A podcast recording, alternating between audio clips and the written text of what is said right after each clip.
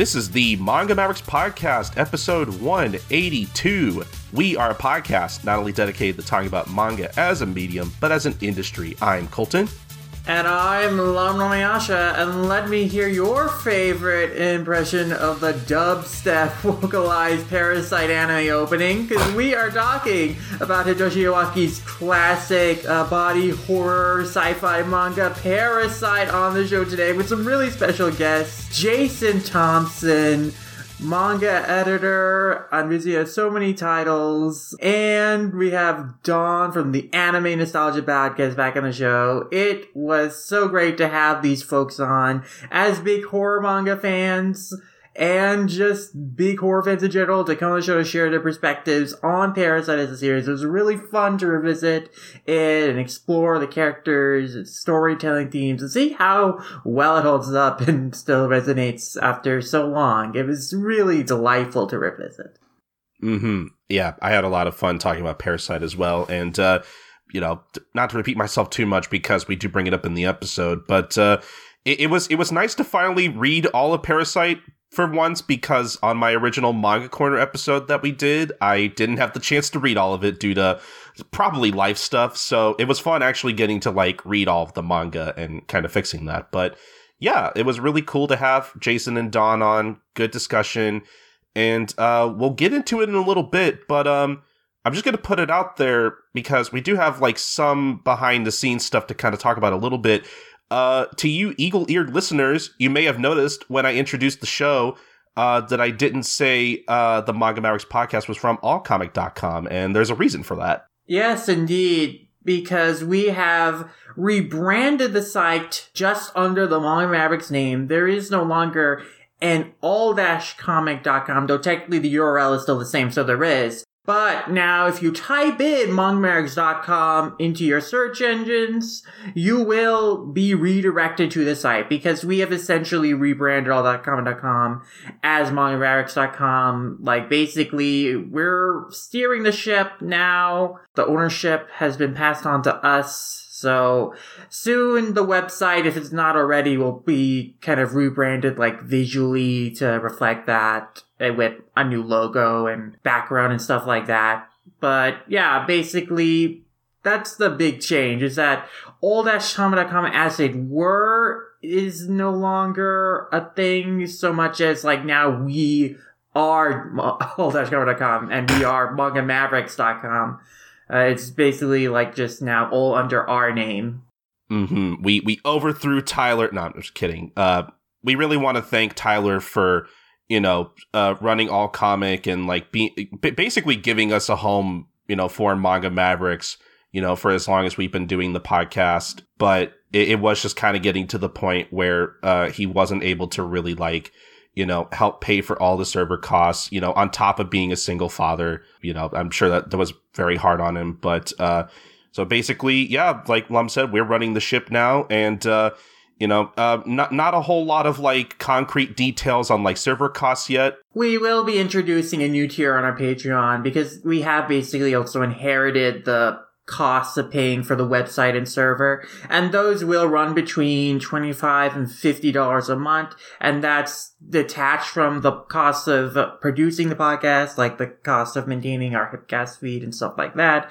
So we will be introducing, if not already by the time you're listening to this, a new tier on our Patreon basically a $50 goal, which at that tier we will be guaranteed to be able to pay all our costs for the website month to month. Yeah, well, we'll keep we'll keep you guys updated on like you know when we kind of have all that stuff set up. But for right now, you know, uh, just to put it out there, if you ever thought about like, hey, I really like this podcast and I I really want to support you guys, how can I do that? The best way you can do that for right now is to sign up for our Patreon at patreon.com slash manga mavericks. It's really the best way for you guys to support our show like Lum mentioned, uh, before we were only just kind of paying to like keep the podcast up in particular. Uh, now we're responsible for keeping the whole website up. And, uh, again, th- that comes with a bit more costs than, uh, we're kind of used to. So yeah, if you really want to help us like keep the entire site up, the best way for you guys to do that again is to support us on patreon.com slash manga mavericks. Uh, anything you're able to give us, it gives us help and, and we really appreciate it. Absolutely. Now more than ever, like every dollar, every amount of support you could throw away would really help us out in paying for the site and making sure that, you know, we can fund the site and the podcast like purely through like the income we're getting into our Patreon rather than out of pocket. But yeah, it's it's it's really exciting. I never thought I would uh, be a part of running a whole website. Mm-hmm. Well, let's be honest. Velort's the one who's really running the website, managing it. That's fair. But yeah. No, yeah, it's it's interesting that now we are kind of like the face of the website. It really has shown how it kind of has changed over the past five, six years. Because yeah, originally you know we were just part of the larger ecosystem of allcomic.com, and now we are essentially the website and the main like feature of it. So yeah, had nothing too different, I think, from a listener's perspective in terms of like how the show will come out or be done. But yeah, I think just look forward to seeing some changes to the website and maybe some trickling in of uh, some more content ramping up. Mm-hmm. Very exciting stuff on the way, but uh, yeah, I think you know, with all the housekeeping stuff out of the way for now, uh, I think we should just get on to our parasite discussion. Mm-hmm. Now let's go into a parasite discussion. And before we do that, though, let me uh, pluck your hair to make sure you're not a parasite yourself. I gotta know I can trust you. Oh no. Let's see if that hair of yours. Oh, actually, um, so I, I just got my hair cut actually, so I don't I don't really have a lot there. Well, surely you have hair on other parts Oh of your no, body. no, they found me out. Oh no. Shoot him with the big lead bullets right through the heart.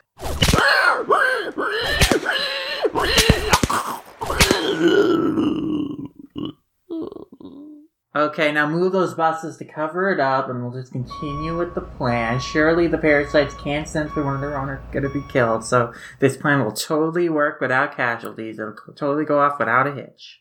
So uh, while we're cleaning that up, yeah, let's uh let's distract you listeners uh, while listening to this podcast. Just pay no mind to what's behind these buses here. You to know we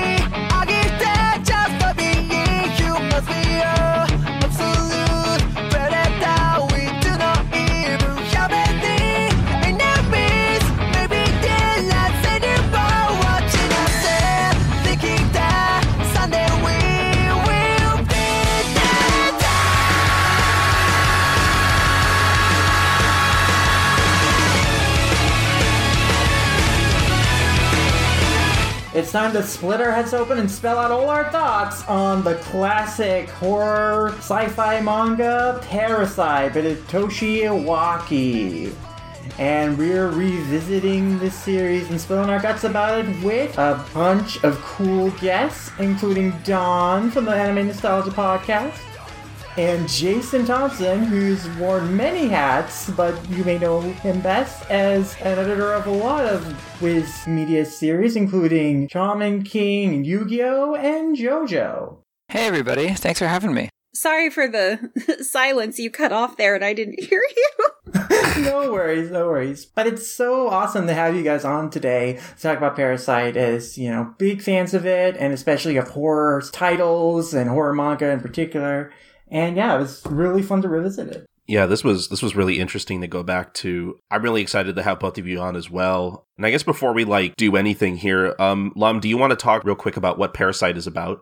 Parasite is about kind of a what if question almost. What if somewhere in the world someone thought, oh, the human population, if just a bit of it was wiped out, would the environment improve, would pollution improve? As if an answer to that wish, new life forms spring up on Earth that are, start out as like these parasitic worms that attack humans and burrow into the brain, basically eating it from the inside and then taking over the body. And these new life forms, later dubbed in the series parasites, they basically prey upon humans and they they can transform their body because their cells are such that they can harden and they can expand and contract. So the most iconic part of how they attack is that they open up their heads and kind of like this kind of spiral cut pattern, and then they can form like long bladed whips that they can lash out and attack people with. And our protagonist is a boy who is attacked by one such parasite or is almost taken over.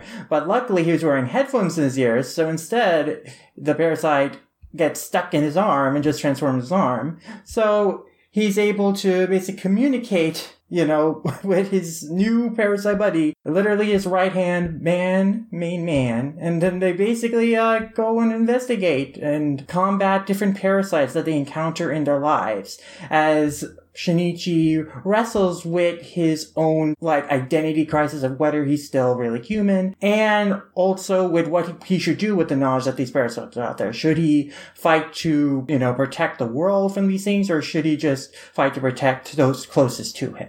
And that is essentially the premise of the series, and uh, it goes in really cool directions. I think one of the pleasures of revisiting the series uh, was really uh, Iwaaki doesn't take kind of the more basic approach you would think of like a very simplistic message about like who is wrong, who is right in terms of like whether the parasites have a right to exist or like humans need to fight back against these things for the sake of their own survival and all that stuff.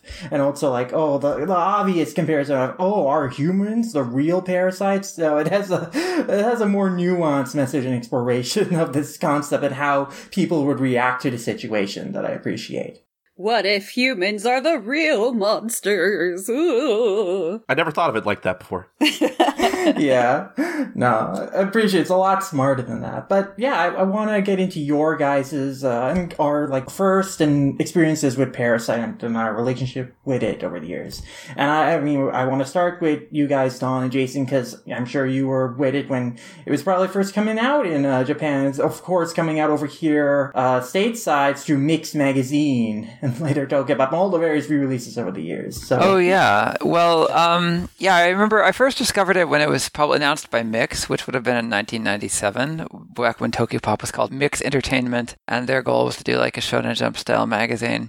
And yeah, I mean, I love science fiction and horror, and so I was really, I really was really impressed by it from the beginning. Um, and it was also a very controversial title for them to choose because, like, their other flagship title in the same magazine was Sailor Moon. So on the one hand, you have this very all ages shojo manga, and then you have this seinen manga with some someone getting their head ripped off and eaten in the first episode. So, um, which is fine by me, but it was kind of uh, yeah, it was kind of a disconnect in, in what they were presenting. I mean, certainly it was a wild mix of different series, that's for sure. Putting the mix in MixxZine. Mhm.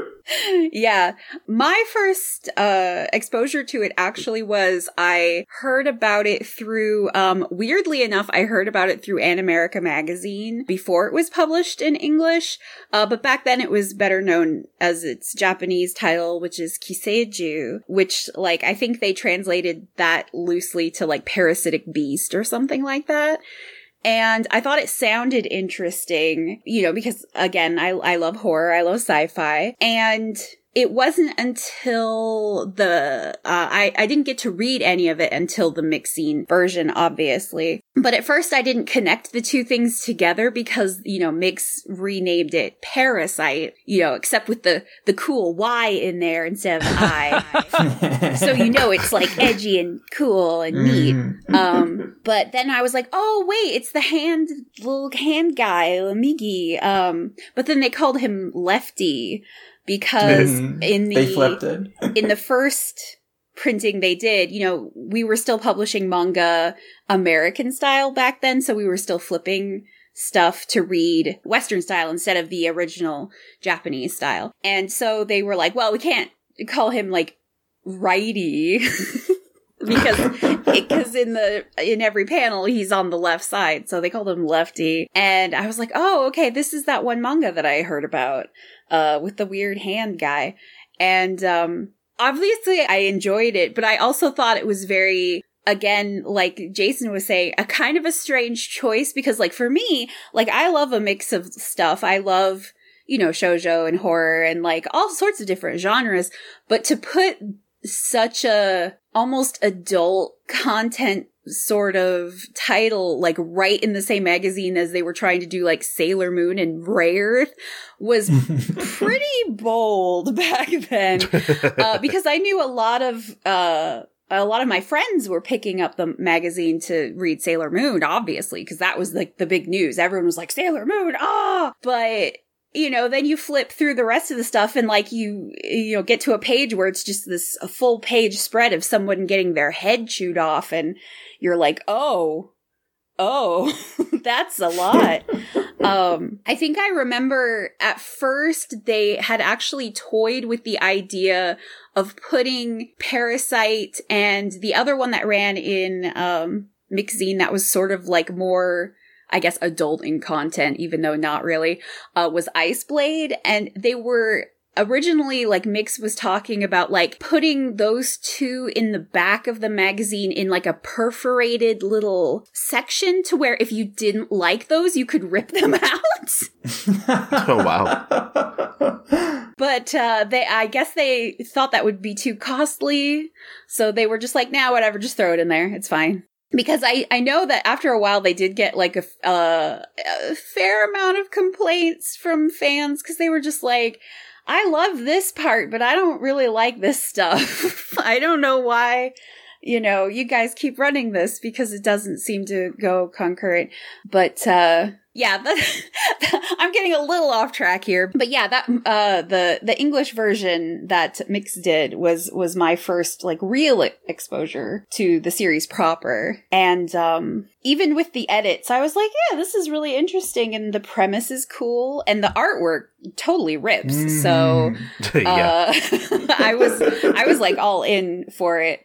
Uh, I know at the time I had a lot of friends who were like, I don't really like Parasite or the other one was Ice Blade. The the artwork looks so old and dated and you know, even back in the 90s people were saying this and Whatever. and I was like uh, I don't quite agree. It's just a style choice. Like, you know. hmm I mean, yeah, if I can cut in. I think, I mean, Iwaaki's style, it's a little stiff, and I don't mean that as a, a criticism, but it's just, it's just a very, it's a realistic style. It's, it's kind of flat. There's not a lot of, there's never like, there's not a lot of exaggeration, you know, and, and people's poses are pretty, um, every, everyone looks sort of steady, uh, most of the time. It's very, yeah, it doesn't have a it doesn't have a lot of exaggeration or um, cartooniness in, in any way, you know. Um, I wouldn't say that. When there are like goofy expressions characters making, then he exaggerates a lot, and I actually appreciate that. Like, you know, often the comics characters have like kind of the stern, serious expressions, but then like during comic it's like they can get really goofy, and he like really exaggerates the teeth with big goofy grins. Uh, Mm, yeah, I, I thought I enjoyed those a lot. I mean, this could be a whole other topic of conversation, but like, I think that's one of the reasons why I say I think I enjoyed the manga more than I did the anime, which is what I saw first. Um, hmm it is Uh. the fact that like you know cl- clearly Iwaaki is going for like a, a slightly more realistic style in how like his characters are drawn but like you know especially with the existence of the parasite creatures like his characters are allowed to kind of look stretchy and goofy you know thanks to the existence of the parasites i think he has a good middle ground of like sort of realism and, and cartoon in his style I, I think it works personally well, that's that's fair. Yeah. I feel like it's a lot more grounded in like reality than on some of the other like seinen stuff that is more popular with people. And you know, even though the character designs that he uses are pretty, uh, I mean, they don't look at, like, I, I don't look at his character designs and think, oh, that's an amazing character design. That's so masterful. But I think that his real talent is in creating these worlds where it's like really believable that like all this weird stuff is happening. Uh, Mhm. Yeah. like you look at his backgrounds and the settings, like everything looks very believable and everyday in a way that's, you know, it's not too simplistic, but it's not like overly detailed. It gets the point across very well. And the fact that like, you know, his character designs are pretty uh, simple, but like, you know, really well crafted are nice because they're, it's easy on the eyes. And then when he gets to really go for it with like the monster designs and the transformations, I feel like it almost makes it more impressive because it's so different from everything else in this world that the characters live in. Yeah. yeah for sure Absolutely. The exaggerated and the monster designs are like a great contrast to kind of the more basic looking human characters. Mhm. Yeah. And yeah, that disconnect adds to the unsettling factor and the goofy factor of some of the moments too. hmm real quick, I just want to kind of uh, talk about my history real quickly in that because I feel like I have to be transparent in that uh, this is this is not mine and Don's first time talking about Parasite. We originally covered this topic on an episode of the now defunct Manga Corner. And um, I'm kind of glad I'm getting the chance to like talk about this series again because if I remember correctly, uh, I felt, and uh, I'm not saying this is like Don's or JD's fault at all, but this is uh, this is my own fault that I I don't remember what was happening with me at the time, but I remember not being able to like finish the whole series before we got to talk about it. So I I don't think I had like a lot to say about it, unfortunately. I listened to it and you only read three volumes. So yeah, it was really JD and Don uh, leading the conversation. hmm And I I feel bad about being unprepared for that episode, so I'm glad I'm gonna get to fix that today, actually. But um. Yeah, I don't think I knew about Parasite until the new anime came out, and I remember a lot of people, you know, talking about it like while it was airing and seeing all the uh, seeing all the hype and and discussion around it, and kind of like hearing that in real time was kind of interesting. And you know, I I did try the first couple volumes of the manga, and I really liked what I read, and I definitely wanted to like keep up with it, and I just never really got around to reading the rest of it, and you know, unfortunately, I mean, fortunately, unfortunately, I don't, however you want to classify it. Uh, you know, my, my, my best friend, you know, is also really super into Parasite and loves both the anime and manga and was like, Hey, you want to watch Parasite with me? And, you know, j- j- just for me specifically, I'm more, I'm, I am more of a manga over anime guy. That's just kind of what I prefer. So I was, at first I was like, Oh, but I want to read it first. But a part of me was also like, I don't know when I'm going to get around to this because I take too long to get to anything. So like, I was like, okay, fine, I'll try the anime. And, you know, I, I really like, I, I don't know, like, I feel like by the time I finished the anime, I don't know what it was, but I felt kind of cold towards it after I finished it. Like, you know, it. I, I think we were kind of talking about it earlier. Like, I, I do like the manga over the anime in that, like, you know, we were just talking about how grounded the setting and the characters feel, but because of the nature of the parasite creatures, it does add more. uh It does add these more like cartoonish elements to it that make it feel exciting to read. And it's not so grounded to the point where it's just kind of normal and boring, you know. Uh, and I feel like that's not. I feel like that doesn't really translate over to how the anime looks, unfortunately, which is probably part of the reason I wasn't into it. But Yeah, particularly with comedic exaggeration, they did not go as goofy as Inawaki's original art with some characters' uh, wild takes. And I don't think that the color palette in the anime let it down a little bit. It looks a little too bright in the daytime, a little too muddy in the dark. Whereas Iwaaki's original black and white art creates a real great sense of atmosphere, even though he doesn't often do a ton of like screen tones or anything. Really, he just does like crosshatch shading. But yeah, I mean, he really is able to communicate a lot of great uneasiness in his art in a lot of different scenes. Yeah, his line work, especially in like some of those intense close ups that he does, is really, really good at setting like a sort of tense uh, or uneasy mood. Cause it feels a lot like those like really dramatic sort of close ups you'd see in like a horror movie or something. Yeah, and with particular detail to the eyes, like there's Yeah. just a chapter that opens with like a close up on Shinichi's eyes, like super realistic, like the way he renders every detail of the eye and the eyelashes, and it's like not only that, that attention to detail, like how eyes are drawn, and also kind of like you know eyes are often considered windows to the soul. You can understand a lot of how a person is by looking their eyes. Like that's a a point in the series that when Shinichi, as he's starting to turn like a little more stoic and cold, people look into his eyes and glare in his eyes and they take them back. And yeah, like he really communicates that uh, ferocity and that sense of like kind of danger in a person or a sense of kindness in a person through how he did, is really skillfully able to draw eyes on his characters. And all the parasites who almost all have this sort of dead eyes that are kind of staring blankly. Mm-hmm. Yeah, because they have to learn how to, they basically have to learn how to, like, quote, be human. And some of them seem to get it better than others, and others not so much.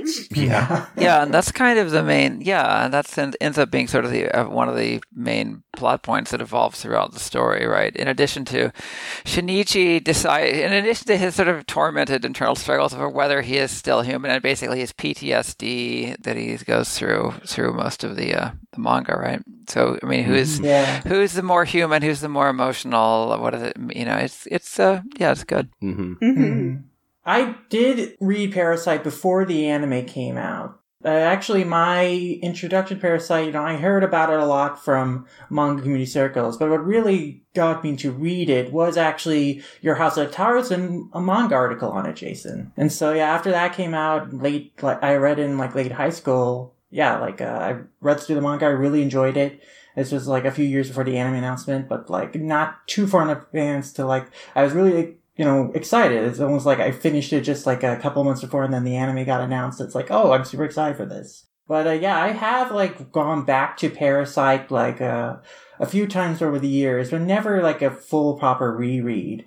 And I had been wondering, you know, often like uh, would Parasite hold up as well as remembered? And so that's kind of uh, what I really appreciate about doing this reread. Is like, oh yeah, like there's even more that I appreciate now reading it nearly ten years uh, later from when I first read it. And in particular, yeah, I like how Iwaaki writes Shinichi's character arc, his questioning of his identity, and how he intertwines that with, as you mentioned, Jason, his PTSD and his trauma over like witnessing his mother's death, witnessing so much death, and not just kind of making him emotionally guarded and closed off. And then just like having to struggle and learn and how to allow himself to feel again, allow himself to express his emotion again.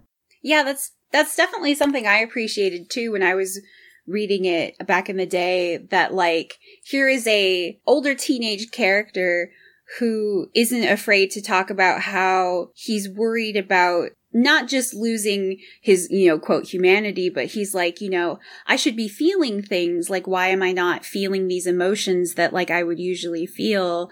And I think it's like a great allegory into talking about how, you know, we process grief, we process trauma, sure, yeah. Yeah. um, how there's, you know, the stigma behind, uh, male emotions and, you know, being able to express them properly without feeling shame or embarrassment.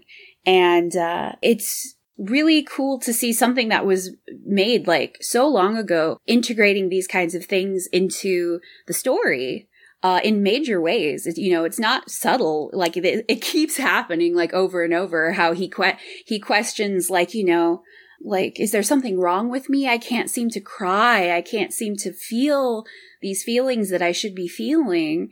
Am I human? yeah, like, does this make me like an alien because I can't cry? Like, I, I distinctly remember there's like a part where he like sheds a single tear and he's like, a tear. Oh my God. Like, he's so excited that he could cry that one tear. That's a good moment, yeah. Yeah. Yeah. Like, he has this like huge breakthrough that he can cry. And, it, you know, it just kind of makes you go like, oh, like, yeah, you did it. Yeah, no, I find it super compelling and well observed of like how trauma can really to be able to like allow you to express feelings of sadness and like making you feel like distant and detached. Like, uh, I thought it was just very well observed, you know, based on my own observed experience, my own felt experiences that, yeah, like even in the face of like someone close to him dying later with Kana, like he, even though he wants this, he can't cry and that just tears him up. And that's what allows Mitsuo to like beat him up, like kind of hoping he'll feel something. That doesn't work. And ultimately he just like bashes his head against the tree The cry tears of blood, which is like yeah, on the nose, but like I feel him in that instance. Like he's really been struggling with whether him becoming emotionally closed off is like a reflection of him losing his humanity. And I think it's just so cathartic when he is finally able to just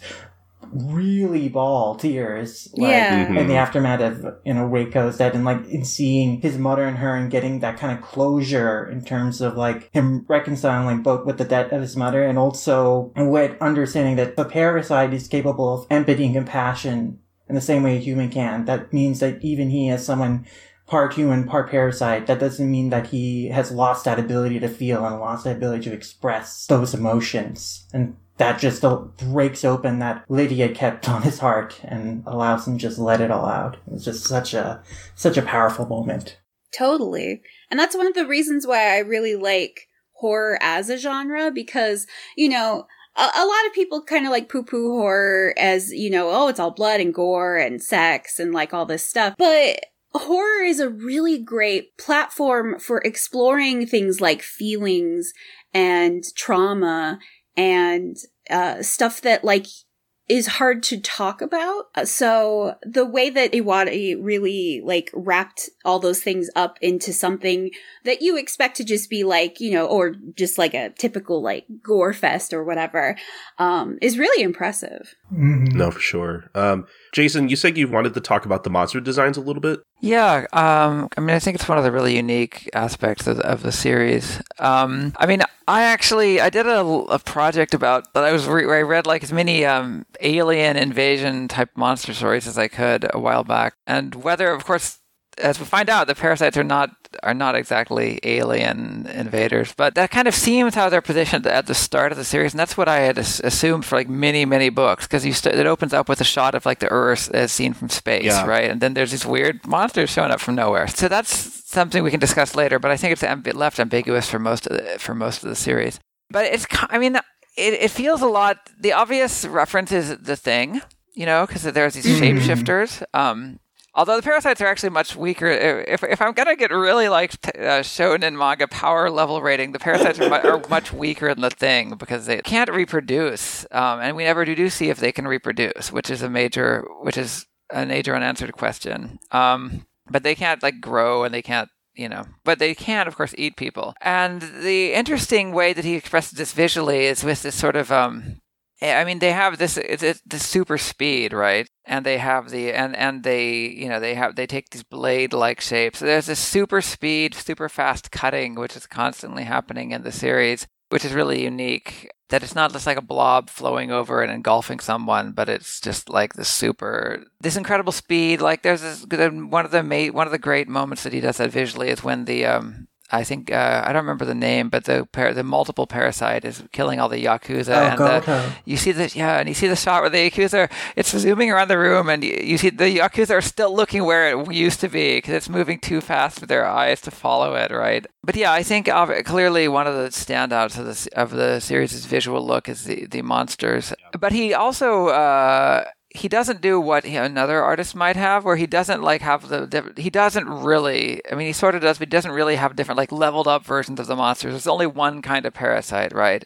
And they never like turn out. There's not like oh now there's a hairy parasite. Now there's a parasite that looks totally different. It's even you know it kind of sticks. Sti- it has its idea and it just explores it and sticks with it. It doesn't really throw a it doesn't throw a lot of curveballs. Um, there's not like an evolution of the parasites physically. So, in, which in a sense, like the monster loving side of me is a little dis- was a little disappointed that it doesn't turn into one of those manga where, or shows where it's like suddenly there's like 50 types of monsters to keep track of, you know. But but at the same time, it's a more I think it's a more mature way of of doing it to not have this, uh, you know, Resident Evil. No, now there's even more types of monsters, you know. Yeah, that consist that consistency uh in how they operate, yeah, it does like lend credence to like oh this is like a new species that is just developed and these are kind of like the characters of like how their body transforms. And it's always from a certain way, it's always really about the head opening up into the to the blades and attacking from there is like the primary. And like the variation of that we see of course are like with you know, the, the half human, half parasites of Shinichi Migi, Uraja, and then like the multi parasite being of Goto. Oh, I love Uda so much. Yeah. yeah, he's one of my favorites. He's such a buddy. I wish we saw more of him. I would love it if they had, had somehow just done like a spin off of just Uda and Jaw. yeah, I mean, they're still together, so. yeah. I would love yeah. like a short like slice of life spin off with Uda. That would be I would read that. That'd be really great. Oh, that'd be so fun. Yeah. I loved when they introduced him because it gave kind of just like a little break in the tension for just a little while because like you kind of get to know this guy and he seems like he's a little, you know, not maybe not as smart or observant as Shinichi and Migi are and he's just trying to, you know, live his life with this newfound parasite relationship that he's in with his little guy and he's just not not quite getting used to things yet. And so he's a little sensitive and he cries a lot. And I'm just like, aw, Uda. And he's very empathetic and considerate. Like he he's the one who strikes the blow on the parasite that killed Shinichi's mom because he, you know, didn't want him to kill his own mom. Hmm That was so sweet. Oh yeah, and I really like him as a contrast to Shinichi. Shinichi is someone who's like been cons- thinking all this time, like, "Oh no, am I losing touch with my emotions because I'm now part parasite?" But Uda, who is someone who is also part parasite, you know, with Jaw, is you know so overly emotional. And you know, it tells you the reader that just because like you know, you are part parasite or the parasites themselves, like they aren't inca- that doesn't mean you're incapable of expressing emotion. So it's a, it's a good hint and seed of like, you know, just because Shinichi has fused his cells with me and stuff, that doesn't mean like he is incapable of expressing himself in the same way like Uda can, uh, eventually. Yeah, exactly. I want to go back really quickly to uh I think Jason brought it up earlier. The the fact that like Iwaaki presents the possibility that the parasites were born on Earth because, you know, like we were saying, it is really easy to assume that like you know, because of the way the story starts off and everything, that like, oh yeah, the parasites are clearly aliens from like another planet. But like thinking back on it, and like you know, I guess another point I want to bring up, uh, Iwaaki's question corners are always really interesting. I'm glad that they kept those. I think readers actually send in a lot of interesting questions that Iwaaki gives interesting answers to. But um, yeah, I wasn't expecting Iwaaki to just be like, "Oh yeah, they were intended to be created on Earth," but I guess people can basically just kind of like take it however they want, basically. Like it's I like that the origins of the parasites are like just ambiguous enough to give readers like enough leeway to kind of like oh, you know, kind of like theorize on their own, like, oh man, where, where did they come from, or what, was what was the point of their existence, or whatever. Like it's it's it, it's all really interesting, like fodder to think about. Uh, yeah, I was. I mean, I, yeah, I kind of say I was waiting for that throughout throughout the series. You know, um, I was waiting for some reveal about that, which doesn't come, and uh, and then I was surprised that yes, in the uh, in the question corners, and also in an interview that uh, that was done with Ota- with Iwaaki and Otaku USA, he just straight up says, "Oh, the parasites were created on Earth," uh, but I never got around to explaining it in the story. story. So, which then leads to other questions like, well, are they like a bioweapon that was created by some mad scientist, essentially a character like the mayor? So, I mean, because it would imply basically it's a pretty much stated the parasites are there to, to be predators of human beings.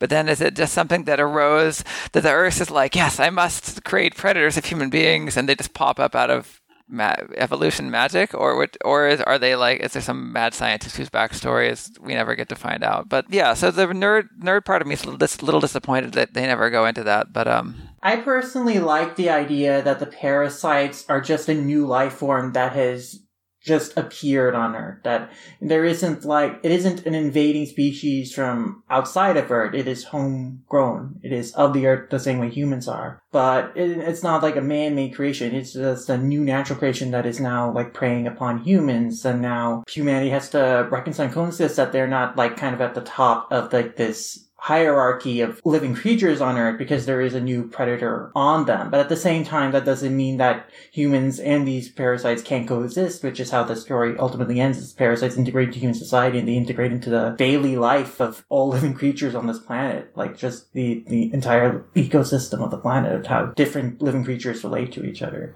And I think that kind of speaks to the general, like, environmentalism theme of Parasyte that's kind of in the background. The, the general theme of like the nature of the relationships between living creatures. It's often like the question keeps coming up is like how different are parasites from humans really in terms of like their relationship in terms of preying upon different creatures for food and sustenance. You know, like Migi questions to me is like, oh, is this really different from like humans raising animals as cattle eating them or whatever? And like obviously, you know, there's I would say there's a difference for sure, uh, but I think the que- I think what the story is trying to lead to is like the parasites are just a living creature. Like the fact that they eat humans like doesn't make them like inherently evil. It also doesn't mean that they're necessarily an existential threat to humanity.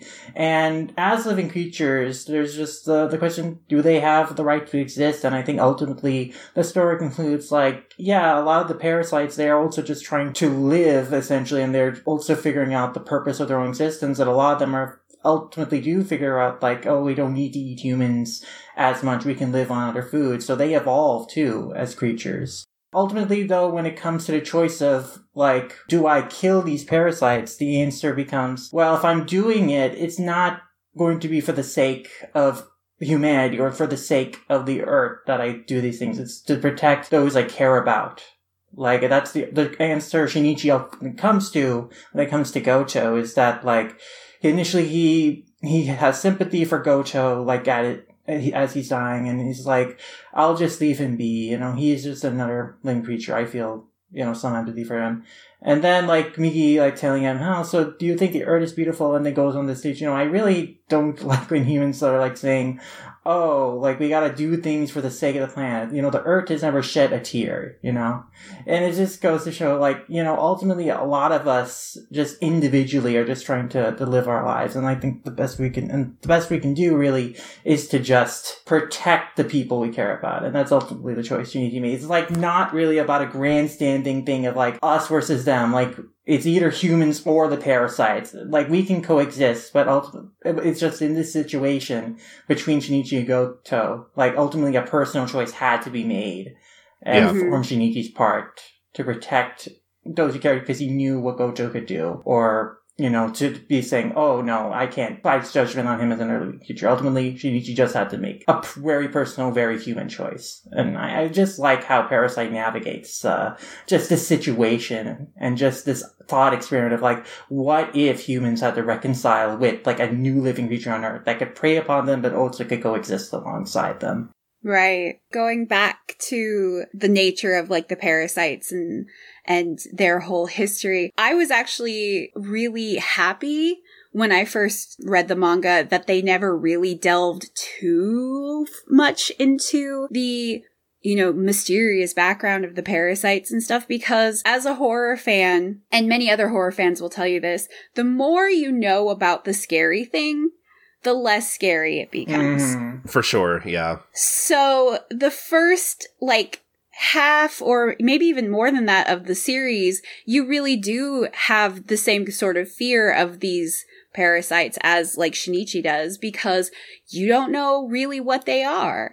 But then like in the later half, when it does come become more of a little bit of like a philosophical question, like what Lum was saying, and you do start to think and form your own opinion on like well is it right for them to kill each other? Like should we try to come to some sort of mutual understanding?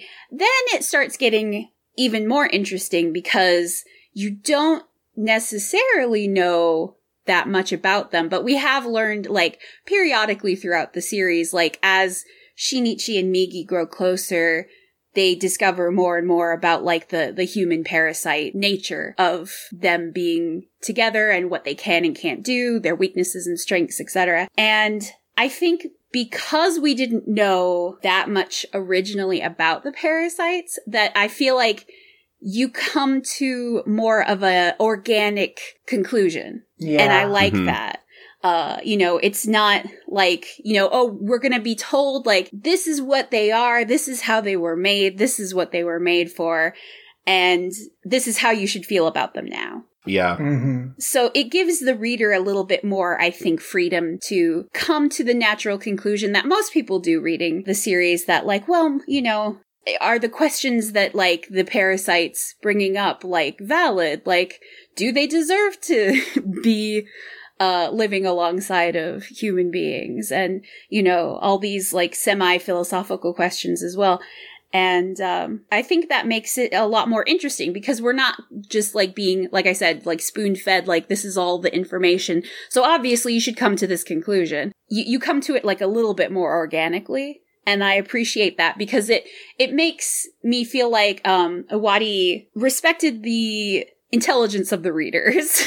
Yeah. No, for sure, for sure. There's not Yeah. any simplistic moralism. I, Yeah. One of the interesting, you know, cons is that how, you know, the opening narration is all about like the thought experiment of like, what if people thought, oh, what if the population was a little less? Would like nature heal or like with pollution like go less? And then at the time he, he didn't really, he wasn't plugged into like a bunch of environmentalist conversation or like conversations that were like saying, oh, humans, you know, are like a parasites on the earth and like humans are bad and like the, we need to reduce population or whatever to reduce the impact on the earth. And then so he created in this character of Hirokawa kind of like a stand-in for that mindset. A character, a self-hating human who like identifies with the parasites and sees them as a vehicle to reduce the population of the earth for environmental cause. You know, completely ignoring the idea of like, you know, the fact that most of the world's pollution is not on an individual level. It's like 100 companies cost 70% of it. But I Mhm, think it's yeah. like a good criticism of that perspective, though, that this idea of like, oh, humans are inherently destructive upon the earth, and like the actions of humans need to be controlled a certain way, and like they need a predator to reduce their numbers. Like, obviously, you know, that's not true. There's plenty of space on the earth with our population. Like, all the human population that currently exists can fit into New Zealand. And so, like that, and there's, we produce plenty of like, uh, food and resources, and obviously the pollution conversation before is like just a select few people are really causing most of pollution in the world. And so I, I appreciate the criticism of this idea is like, oh, humanity as a whole is a, is a plague or is it bad? In, Hirokawa, like we find kind of someone who is like blinded by that mindset, but ultimately that mindset is rejected because like the parasites do not have this higher purpose of like culling the Earth's population. Like the impact that they have on the human population isn't that much ultimately. Like they basically end up integrating coexisting alongside humanity. So that's not the purpose, reason, nature for their existence. And that's not like the message of the series is that humans are bad. Ultimately, the message is uh, appreciative of like humanity and our capacity for empathy, for forming connections. Like migi has this big you know, moment in which Ashini's reflecting upon him uh, towards the end of the series, where it's like humans are bored, but it's that because humans are bored, like they can be true, truly amazing, can do some amazing things. Like because humans have like all our a lot of our basic needs met, it's that it's because of that that we can like philosophize and create art, intellectualize, and most importantly, form communities, connections uh, with other living creatures and other people. And uh, I like that's the ultimate message of the story. Yeah.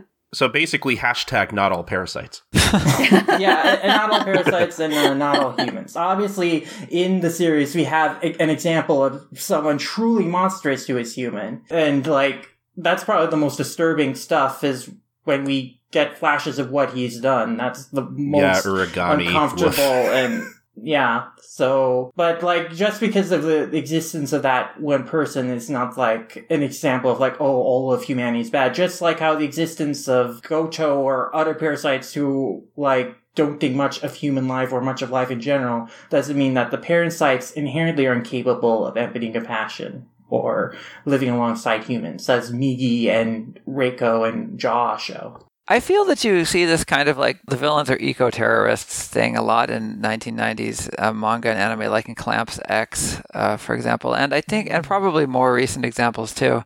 I mean, because then you get, on the one hand, yeah, it's like, yeah, the planet is being, there's a lot of pollution. The planet is being destroyed, but, you know, but maybe we don't want to, maybe we don't actually want to kill all of humanity. That may seems like a, seems like a, Seems a little seems like- extreme. yeah. Yeah, Yeah, just a little. It- and also like what you were, you were talking about earlier was the very end of the series when um Shinichi decides to kill uh uh I for, I keep forgetting his name Goto. Goto thank you he says he's he says like oh I'm, I'm nothing but an ordinary human I just want to protect I just the most I can do is protect my little family so there's this sort of and I think this is something that is I see a I see a, you see a lot in, in manga where there's like conversations about good and evil is that ultimately the heroes are motivated by local by like they're motivated by protecting the lives of people they know. They don't really operate on like a grand You know, they, they don't really operate on like, oh, I must, I must save the Earth. You know, I must uh, save the whole world. Because those characters are typically cast as villains in, in manga. This is I'm speaking of talking with a really broad brush here, obviously, but like characters like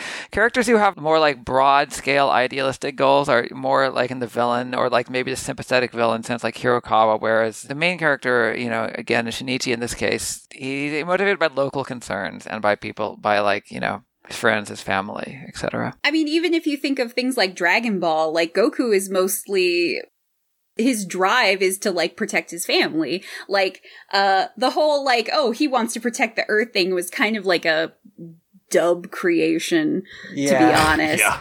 Uh Allied a good nightmare to you. Yeah, Goku really Goku saves here just as a byproduct of like trying to do things for people he cares about or Yeah, like his own goals. Like the Red Ribbon Army, he destroys as a consequence of like you know he needs all the Dragon Balls to resurrect Bora, and then King Piccolo like he killed his friends, and so he gets revenge, and it just goes on from there. Exactly. So the heroes that we usually empathize with are ones that we can relate to and who can't relate to the fact that like, oh, I want my family and my friends to live freely and safely. Obviously, like, yeah, it would be great to like, quote, save the earth and all that stuff. But like, ultimately, we're not thinking on that big of a scale because that's just too big.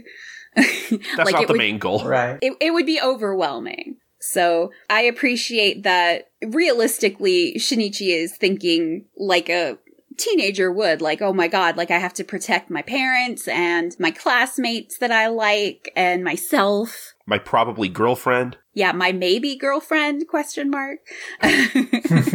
um, I, I just want to say real quick, uh, something that really went over my head when I first watched the anime was all the like environmentalist stuff, which Mhm. and now that I'm paying attention to is really interesting, especially since like I mean, this is just how I see it, but uh, just from reading Iwaaki's thoughts on the story and everything, it it doesn't seem like the kind of thing he was going for necessarily. Like at first, it just kind of like made its way into the story. He just kind of happened to start uh, exploring that the further he went on into writing Parasyte.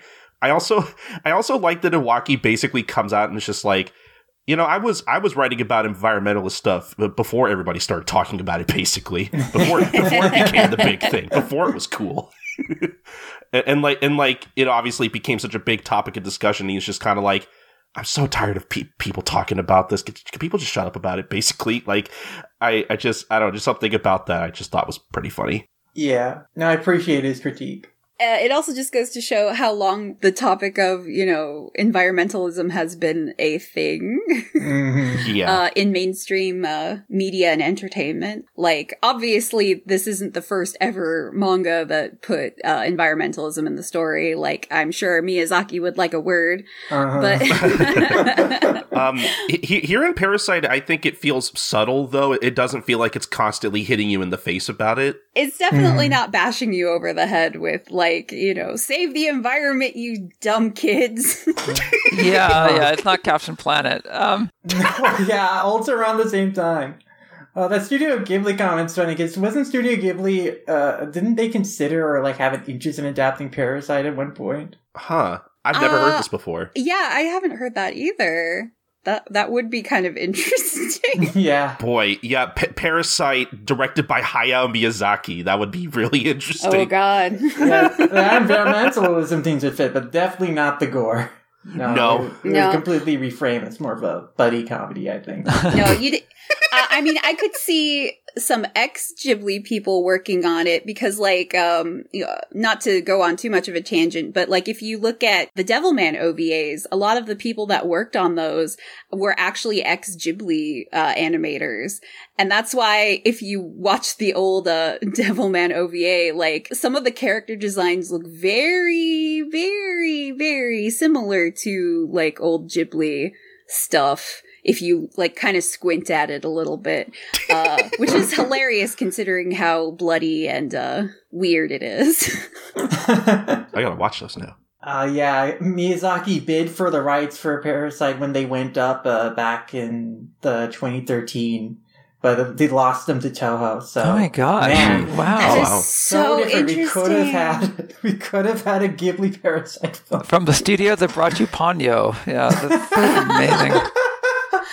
oh man I don't want to spend like a lot of time ragging on the anime, but honestly, I I think we would have gotten a more interesting product out of that. But that that's just me. yeah, and it would have been an interesting film for sure. It would have been at least like a little less uh stiff.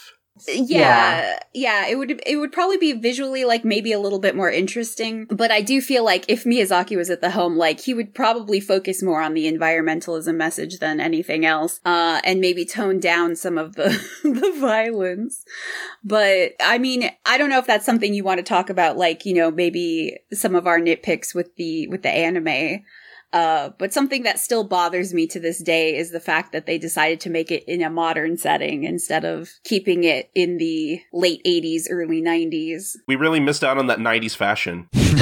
Yeah, I know, right? Uh, the the thing that I think bothers me about like when a company decides to do an adaptation of something old, but then they put it in a modern era, is like you're ultimately changing a lot of the context of what is happening and when it happened because those things can be huge on the story, uh, especially considering like you know for something that was supposed to take place in the late 80s, early 90s, Parasyte has like its believable moments because it's kind of grounded in the reality of the time. If something like that happened now, like Shinichi would have never been able to keep his secret because everyone Nope. has cell phones. Ev- someone would have seen something. One sneaky photo and one tweet would have destroyed him. Yeah. yeah. Social media would have completely changed the landscape of how the story would have developed. And Exactly. Yeah, the new anime does not really explore that deeply at all. It just adapts the story as it was, but like it's just set present day.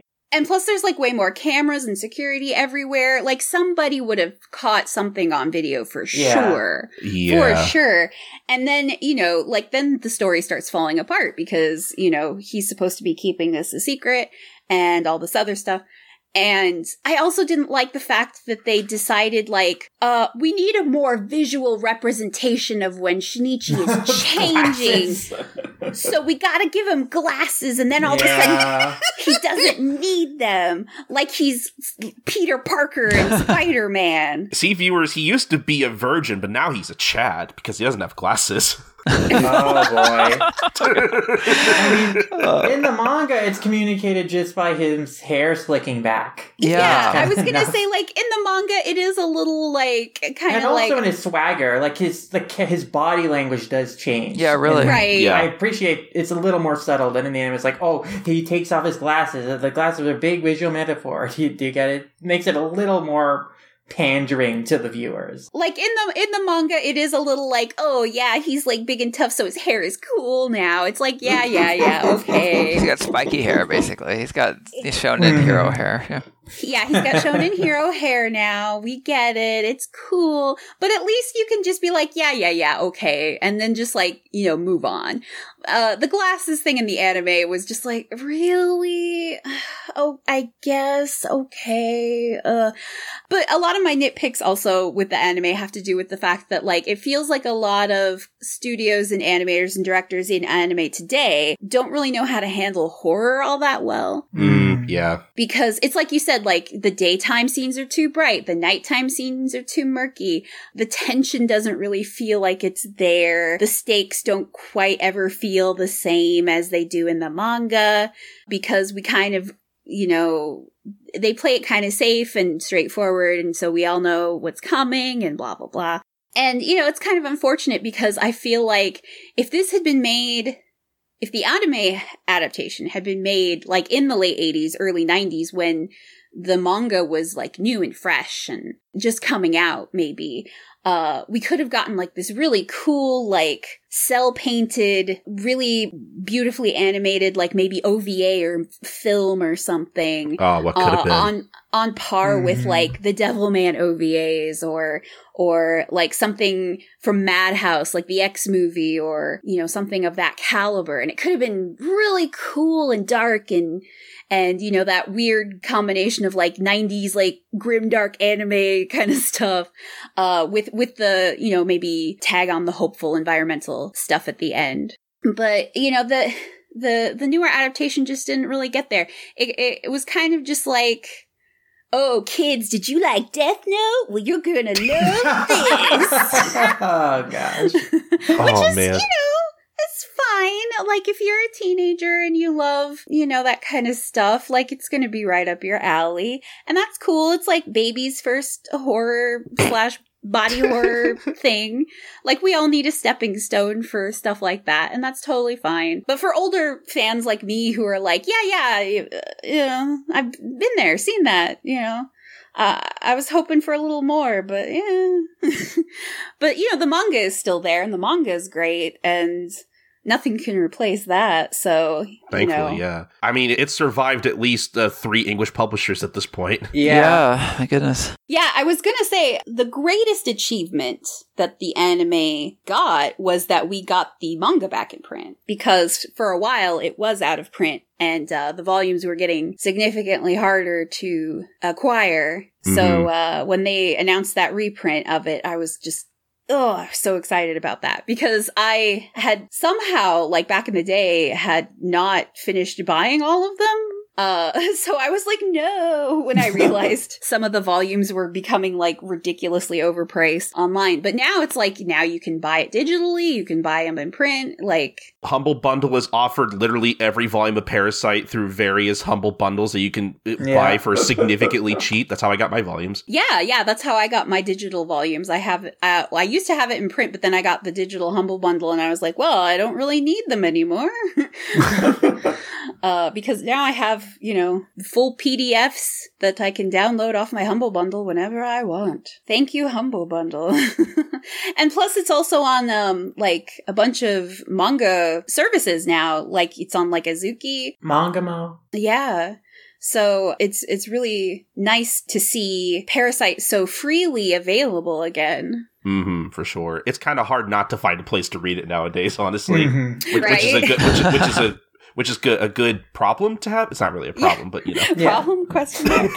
there's too much parasite. What are we gonna do with all this parasite? oh, it's like the meme where uh, Sabrina has all the pancakes. Oh, so much parasite.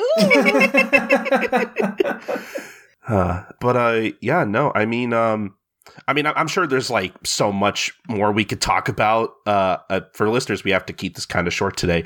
Do we have any other like real straight thoughts we want to, or any other topics we want to talk about with Parasyte before we get into questions soon? I guess a question I just want to pose to everyone is like, who is their favorite character?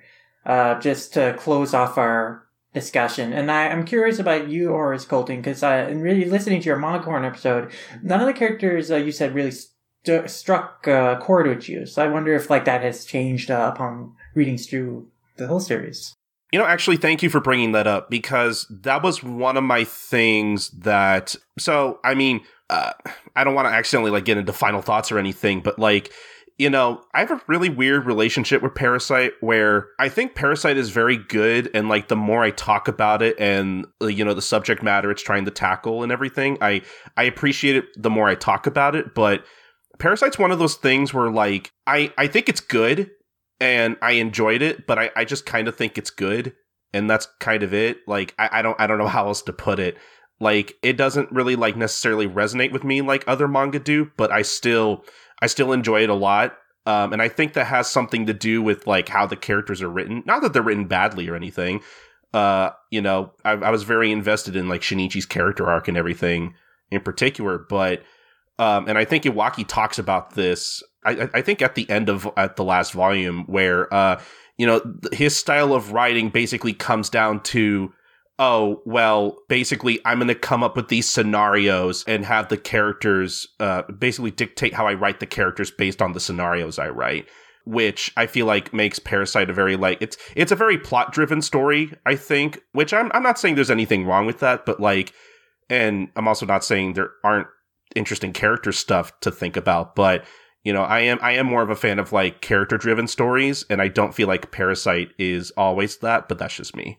I personally feel it is driven a lot by Shinichi's character, and I think that uh, his whole crisis identity is all like crisis like what he's going to do is like kind of the core guiding force of the story. So I I personally do find a lot of Parasyte things to be in Shinichi's character and in other characters. Like I think Reiko is a super interesting character and how she did also just like having a curiosity about humanity and curiosity was just like what are parasites as a creature what are we capable of and then just slowly forgetting to form like her own like emotions and then her own feelings. Like besides like just like this uh, kind of analytical point of view she actually genuinely forms like compassion for the child she's taking care of. And then she starts to form like more of a playfulness uh, and kind of a more of a sense of like identity in terms of like of her in of herself and uh, I one of the most really great sequences in the series for me is like when she's like fending off the parasites that see her as a threat, and she's just like really toying with them, and like she has splits her head off, uh, basically like puts part of herself into another parasite, and then just goes off running to the town cackling, and she's just having a blast. like she doesn't care anymore about being covert or anything. She's just having fun. And then later, when those two guys come up to approach her and like you know hit on her, she has the great gag of like splitting her head open and saying, "Oh, look, I'm empty," and then just running away laughing. Her head's still split open. That is a good moment. It's a lot of strong characters and character moments like that that I think really compel me to series. And in revisiting the manga, I felt that oh, it's so much stronger on a character level than I had remembered, and I I really did just super gravitate toward and felt super compelled by and uh, empathize with Shinichi's you know struggles through his trauma and grief and learning to like reconnect with his emotions. So Mm. for me, I, I I resonate with that the most strongly. I, I think Tamura probably is the best character besides Shinichi in the series, and I think that's I think my one nitpick with how the manga is written is that like I think she's the most interesting like antagonist in the story, and unfortunately, you know, we wrap up her story. I feel like you know pretty early on, and then all we have to all we have left to deal with is you know Hirokawa and Goto, which um, I'm I'm not really as interested in as far as like uh, the antagonistic characters go, just personally speaking. They're simpler, though I do like Goto. Goto is another character. He's developed in a different way from Tamura in that he has also formed like kind of his own personal like sense of like identity in terms of what he wants that's beyond like just the preservation of himself and like feeding on humans. It's like he gains this, he kind of becomes like a shonen uh, villain and then he like just really likes to fight. Like he sees himself as like an apex predator. He becomes UP from Hunter Hunter. Uh, yeah, I guess. Like, a, he really wants to test his power. He wants to get into interesting fights. And so he basically, like, as practice, is just playing around. Like, goes and fights Oda Zakuza. There was no other reason to that other than just to, to test, like, how skilled he was. And I, I really love that Suiken because he's just trying to see how many people he can kill uh, without injury to himself. And it's just like a big game to him. And that's also his fascination with Shinichi is like, oh, this is someone who has power that could give me a good match and I could test myself against. And so I, I actually find him very interesting on that level. He develops in a completely different way from Tamura in terms of like having his own driving desire. Lum, I agree with you, and I guess uh, with you as well, Colton. That I, I think Tamura is the most one of the most interesting characters. It's really interesting how she develops and how she is because is sort of the the, uh, the you know the most obvious example of a parasite who develops in towards something like empathy, right? Um, and the uh, when it starts out, the whole plot where she's having a child, is sort of really sick and horrifying. You know, it's just it, the, the scenes of this, this neglected child are, are really really scary. I mean, my, for myself, I, I you know I'm, I became a parent, uh, you know, a year and a half ago, and uh, so it's extra. So you know, these kinds of scenes are extra extra extra traumatic to look at, you know, and to think about. Mhm. So I think that's that's really interesting, and um, her role in the series is, is really cool. And I, I do think it's sad that she um, do think it's sad she doesn't make it all the way to the end. And so yeah, I think she's she's really great. Uh, and if I had one nitpick, it's that it's kind of. Uh, it's kind of a stereotype that it ends up that she sacrifices herself for the sake of motherhood. It's kind of gender essentialist and kind of oh okay, well this is this is where this is going. But still, I think she's still it's it's very the idea of the parasite having a, a baby that of course is not genetically the parasite's baby, but then they can too still can develop a connection. I mean to it. It's very that it's very interesting and how it it's uh and yeah and in general she's a fascinating character. hmm Yeah. I think that Uragami is also really awesome in a disgusting and evil way. Um, and, uh, and I guess they, if they wanted to pad the series out, uh, he could have shown up more towards the end, but uh, then it would have gotten really grim because all he can do is just murder people and be say disgusting evil things. Um, so it maybe maybe it works that he just shows up for the last. He just goes away, and spoiler shows up for the very very very end. But um, but I mean, yeah, he also is interesting, well written, and serves a purpose in the story. Um, yeah, those are my favorite characters. Besides, besides, uh, you know, Migi and the hero, of course. Yeah. What about you, Don? Um, I kind of mentioned earlier, but I really love Uda because if something like that happened to me, that would be me 100%. like, like I would be constantly just sitting there, like, being very emotional about, like, having to deal with this, uh, parasite thing living in my jaw and my upper torso. and and just crying randomly for no reason because you know I do that anyway.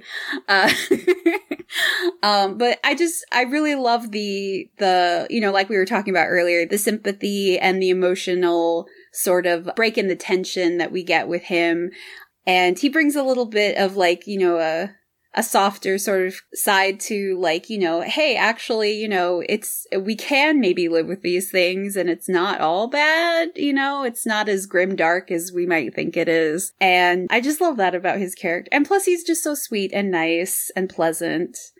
Uh, and it was nice that Shinichi could meet somebody for a change who was like, you know, a buddy and who could help him out and actually cared about him and uh, his problems because he could relate to him. And uh, I really enjoyed that. And also, I don't know why, I've always loved Migi. He's just so like matter of fact and blunt.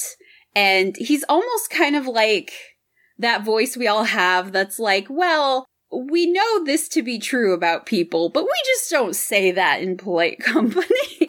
Yeah. He's like a reflection of like Shinichi's like rational side sometimes. He's basically like th- he's thinking with like the the very base emotions of like every human being. He's the right side of the brain. Yeah. Mm. and he plays off with Shinichi very well. Like when they are having their little talks together, he's very much the uh, almost like the straight dummy, even though he's very smart. Because he just doesn't understand, you know, polite society or what is deemed socially acceptable or things like that. And he has to learn that through Shinichi's constant yelling and screaming at him. And I also just think that like Migi as a character is like, you know, cause Migi's like kind of like the mascot character of Parasyte, right? And in a way, he's like this cute little blobby thing. Like he, he almost reminds me of, um, the slimes in Dragon Quest. He's just this little blobby guy, uh, that's like kind of drawn cutely sometimes. like he's just this funny looking little blob dude, but he can also be like super scary, you know, when he transforms into like, you know, a big bladed weapon or whatever. But like if you actually look, there's like all these when the when the anime came out, they made like all these little toys and plush and keychains of like Migi that like actually look kind of cute in a weird sort of gross way and I always kind of liked that because I was like, it's it's so funny how we can take this like character that like is technically kind of like if you think about it too much, he's like scary and weird and gross, but like in a way, he's almost like weirdly cute sometimes. Mm. oh man. and I always kind of love that idea of like grotesquely cute or cutely grotesque like things. I think anime and manga especially have a interesting way of playing with those two parallels. Mhm. And Parasyte is definitely something that does that like extremely, extremely well. for sure. yeah. But overall, like, I also really do love, um, Reiko as well. Like, I think she's like a super interesting villain. And we don't usually get like, you know, a big bad villain of a series who's, you know, coded female, who's like truly like going into like traditionally feminine traits and exploring them as like, you know, deeply and like kind of scarily as possible. Like the whole, like Jason was talking about, like, you know, her whole relationship with the baby and how that's like very unsettling and unnatural at times. And that's what makes it so like creepy. Um, it's not perfectly played out. Like, I do agree that like it does kind of feel a little played out that, you know, she dies for the sake of motherhood or whatever. Like that's, you know, something we see a lot. But I feel like in the context of her character, that was really probably one of the only ways for her to go, you Yeah. know? Mhm. Uh, so I do appreciate that that whole aspect of like the nature of the parasites was explored that way. And it was just very cre- like the, the the part that I think is one of the most creepiest is when she comes home and her babysitter was like, "Oh, the baby just won't stop crying," and she just holds its head and is like, "Shush," and it stops, and she's like, "Haven't I trained it really well?" And the babysitter is just like, I am out of here. I am gone. This lady is this lady is freaking me out. That is tricky. Oh, the Oh, scene where she also practices laughing and her baby's like crying in the closet while she's practicing laughing. is oh also yeah. Oh, That's ugh. creepy. Actually, my It's- my my favorite moment with her is uh I think when she goes to visit her mother, uh, or her mother comes by her place or whatever, and she's wondering what's going on, and her mother's like, "You're not Tamura," and then she kills her, and then Tamura has to be like, "Well, how, how did she see my through my disguise? Like, I look like her, like." You know, it it shows that like clearly the parasites operate on more logic than emotion, and I thought that was a really good right. uh, example of that. mm-hmm, Mhm. hmm Yeah, and also just like just super unsettling. Oof. Cause, you know, moms know these things. They, you know, again, we, we go back to sort of the, you know, stereotypical, like, well, of course her, her real mom was like, you're not my daughter. It's a mother's intuition. exactly. Yeah, I, my other comment going back to Migi though, I, I also appreciate like yeah, I think he's just a perfect mascot design. I love his design, and you know his character development in the story is you know to be expected. Uh, like the inhuman character slowly gets more empathy, uh, you know, and as his relationship with the protagonist grows. But I do at the moment I really find striking like it is very compelling that he sort of is like he's sacrificial to the point of like you know in the fight with Goto he tells Shinichi to run away and leave like himself behind and it's like he's having this whole thought about dying and while he's also reflecting about you know how he was glad that he didn't take over Shinichi's brain and so that he could have fun together and be friends. But then I think one of the the moments that also really struck me though was like at the end when they were considering what to do with Goto like Migi can't bring himself to kill him and that's such a huge change, I think, for him to have like because initially early on, Migi did not care about killing other parasites. He only cared about his own self preservation. He just you know because he he didn't have the same like uneasiness that Shinichi did about like killing other humans. Like he didn't really care about killing others as a kind, but like he's grown to a point that now he can like empathize with Goto and also having been a part of him, like he feels too much familiar and closeness that it's just uncomfortable for him personally. Like he, this is like a, a real showing of how much humanity Migi has grown up to that point. Is that he makes this, he feels like he can't bring himself to kill Goto, Mhm. and I, I really found that fascinating. I, I hate to say this, but I actually have to get going soon. Um, so I don't know if uh, I should should I skip out, or do you feel that we are all close enough to go to sort of a final thoughts? Yeah, I think we'll head into our wrap up. Yeah, Jason, if you just want to give your final thoughts and then uh, just plug your stuff afterwards and then you can go, then I, I think we're good from there. Uh, well, uh, yeah. Final thoughts. Um, I'm I'm not sure what to say. I I think it's an impressive. I, I mean, it's a it's a a manga that's very meaningful to me personally because it's one of the first manga of its type that I that I read. Honestly, um, I don't mind a good monster of the week manga, but I'm, I'm I'm it's you know it takes a different path and doesn't become a monster of the week manga, and uh, you know instead it just explores what it has very very deeply. You know, I would I wish someone would translate would uh, I don't think that yeah his his um, Iwaaki's other current long manga his history hasn't been translated yeah, I, I would love to see that translated. Because I I love that time period. I love that sort of ancient Greek, uh, Alexander the Great time period, and uh, it's I you know I'd love to see it. Although clearly a million miles from Parasyte in terms of subject matter. Yeah, uh, I really had a, a a great time talking with you all. Uh, and um, thank you so much for having me on. Um, alum Don Colton. I yeah, I've I've got to go take care of my own child so right now, so they're not left screaming in a closet. Oh, no, that's okay. Thank you, thank you so much for coming on, Jason. Thank you so much, Jason. All right. Well, thank you so much, you all. Um, I really appreciate it. Stay well. Yeah, no Absolutely. problem. Bye, Jason. Yeah. Bye, Take care. Bye. Happy Halloween. Happy Halloween. Yeah, happy Halloween. Yay. Don, do you? I guess do you want to go into your final thoughts on Parasyte? Well, let's see. So, final thoughts on Parasyte.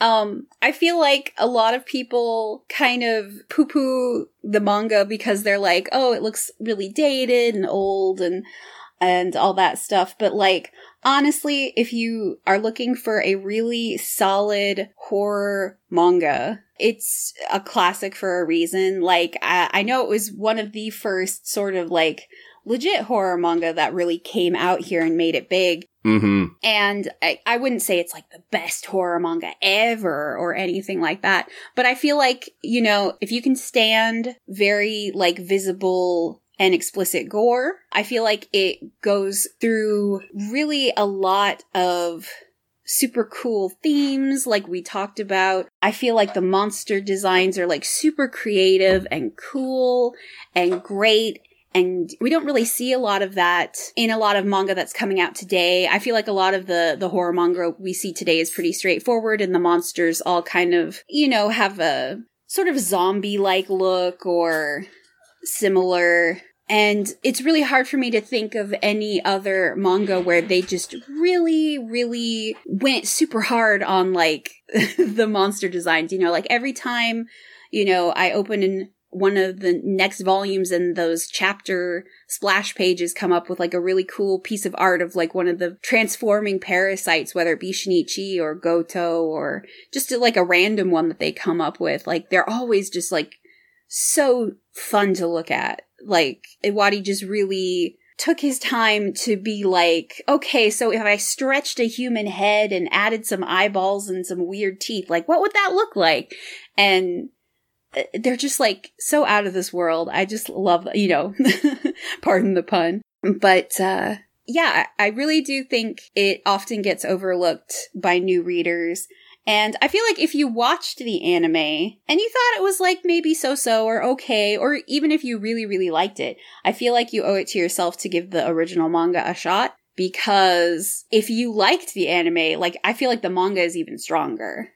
Because it, it has a lot more time to set the mood. It has a lot more time to let you like feel for these characters and like uh learn more about them and grow a little bit more attached to them maybe.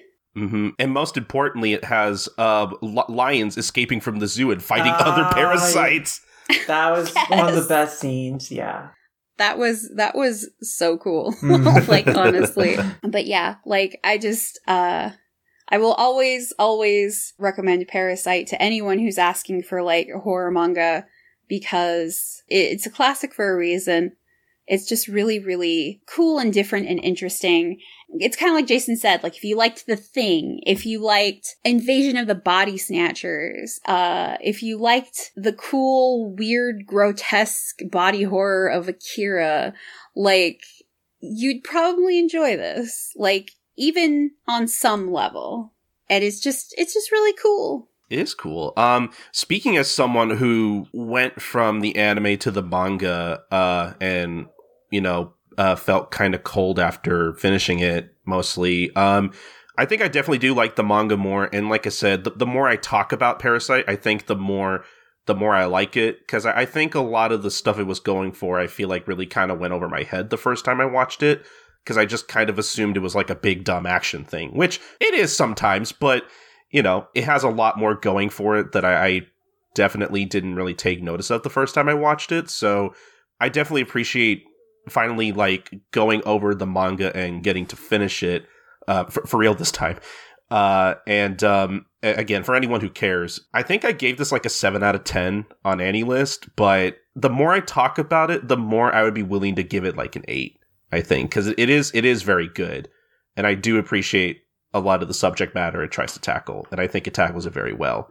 Like we, we, we can joke that like sometimes it does feel kind of like oh man was the monster all along. It, it has kind of That's not even shades the message, though. no, it, it has like shades of that in there, and I feel like if you were doing like a like a very shallow reading of it, I think that's how it could come off to some people. But it's it's definitely a lot more nuanced than that for sure. Absolutely. Yeah, like uh I I mentioned it before, but yeah, rereading the manga was really a pleasure because I was wondering how well it would hold up. And reading the first volume, like I was I was wondering like, hmm, will this come together in the same way that uh, I felt it did? And it really did. Like it really impressed me all over again. I especially with Shinichi's character arc. Like I, I feel like I empathized with it even more strongly now, uh, and after ten plus more years of experience. And uh, I think it helps that considering the era it was made, it almost feels like it was made just in the perfect time because it's not so modern that everything feels completely outdated Mhm. like the second you're done with it. Yeah, And it's not so old that you feel totally disconnected by the life that these characters lead. It feels familiar enough and in a certain era that's like, I guess, you know, quote, timeless enough to where it doesn't feel super old, but it still feels kind of fresh.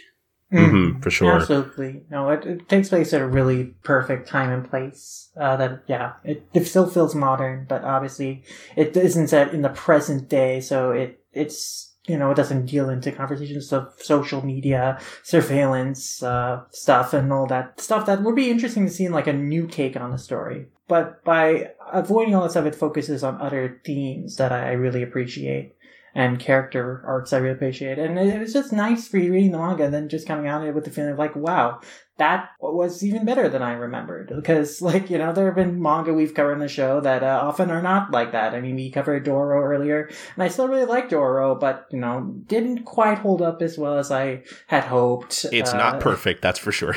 yeah, there's Yeah. other series we've covered on the show that I uh, have come out, you know, not liking as much as before. Uh, infamously, Bakuman. Uh, so yeah, you know, there, there. I, I, it's just nice to have this feeling of revisiting a series and coming out and saying like, man, yeah, I, I f- am thinking about this and impressed with this all over again. Like I'm fine with considering this a classic. I think it deserves that moniker personally. Mhm. Totally. And I am really glad that we did eventually get a way better release than that original Tokyopop one. Mhm. Uh, with with all their very I- interesting changes. Didn't even have the balls to have the dick joke.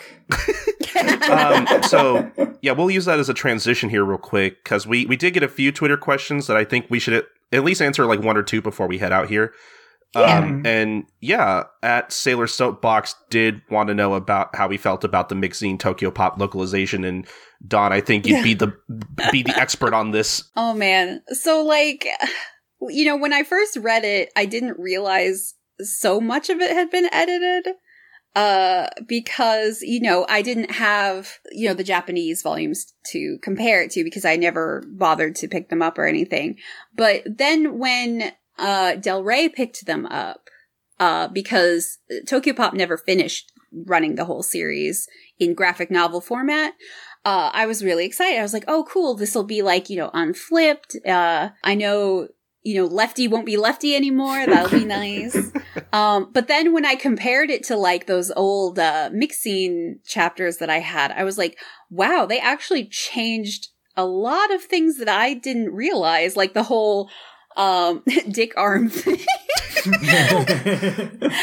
which, uh, was kind of a shock to me because So wait, how, how did they change that? uh, so in the original conversation, like he's talking to her, and I think even in the original Japanese, like she's talking, he's like, you know, is there anything that scares you? And she's like, ah, not really. But, but then she says, oh, except snakes, I guess.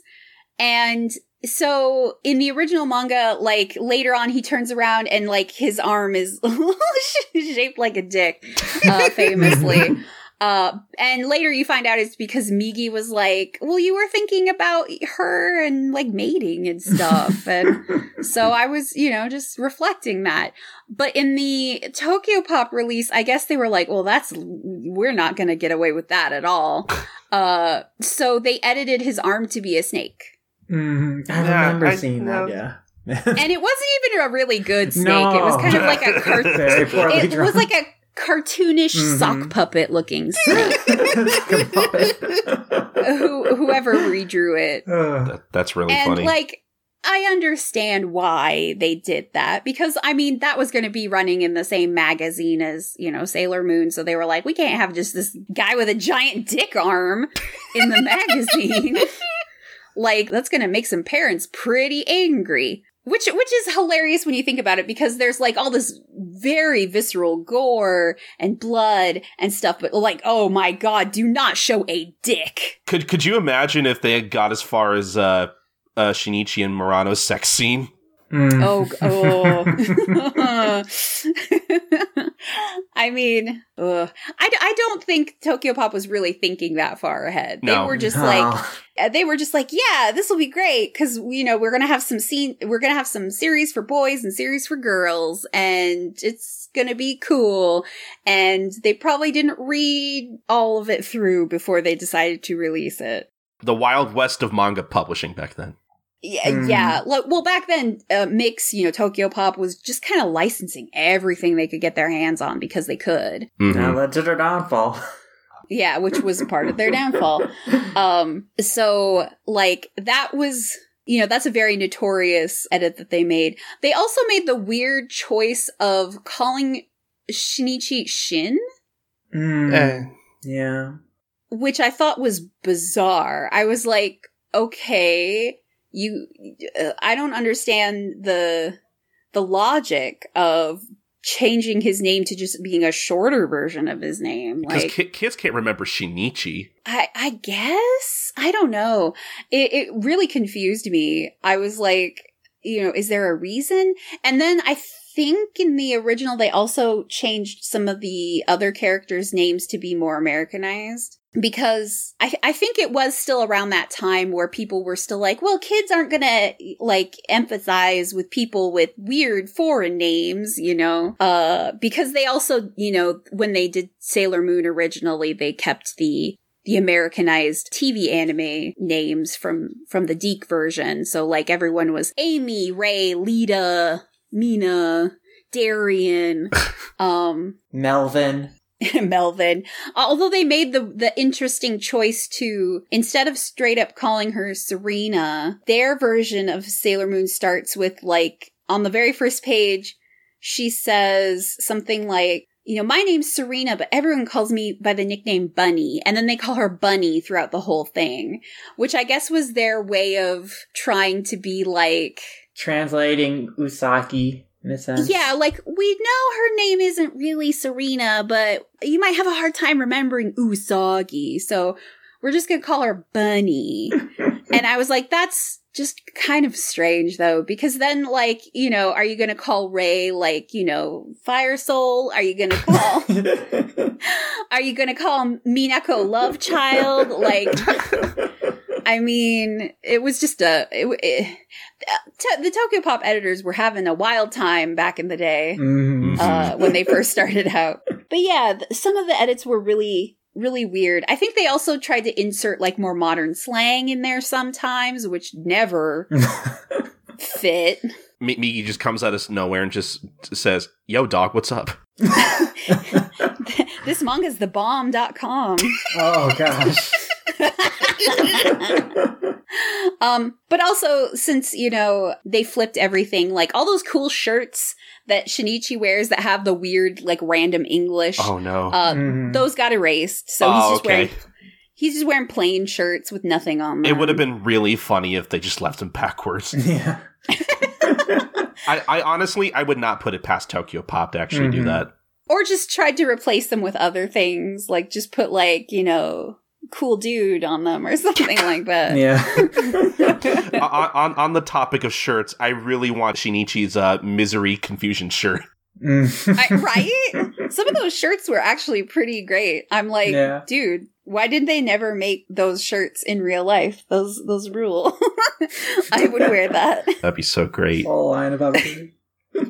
I, I actually have a question kind of pertaining to this. So, um, I don't know if you guys would know this, but I'm I'm assuming when Kodansha picked this series up themselves eventually from Del Rey, um, so are, are the new, are the new versions just the old Del Rey publication, or is it? I don't think it's a new translation, is it? I think they just repurposed Del Rey because they're credited in the book. Yeah, I think it's just the the the Del Rey version because Del Rey was basically just for all intents and purposes from what I re- recall Del Rey was just like the their manga division was basically uh what Kodansha USA became. Okay, yeah. I, I was mostly wondering because, like, and I, I don't, th- I think the Del Rey version's fine. I'm assuming it's way better than Tokyopop's, obviously, which is Oh, n- not a very high bar to climb over. But um, th- there, there were times where I, I kind of felt like the Del Rey translation felt kind of like stiff in places. Hmm Yeah, it wasn't like um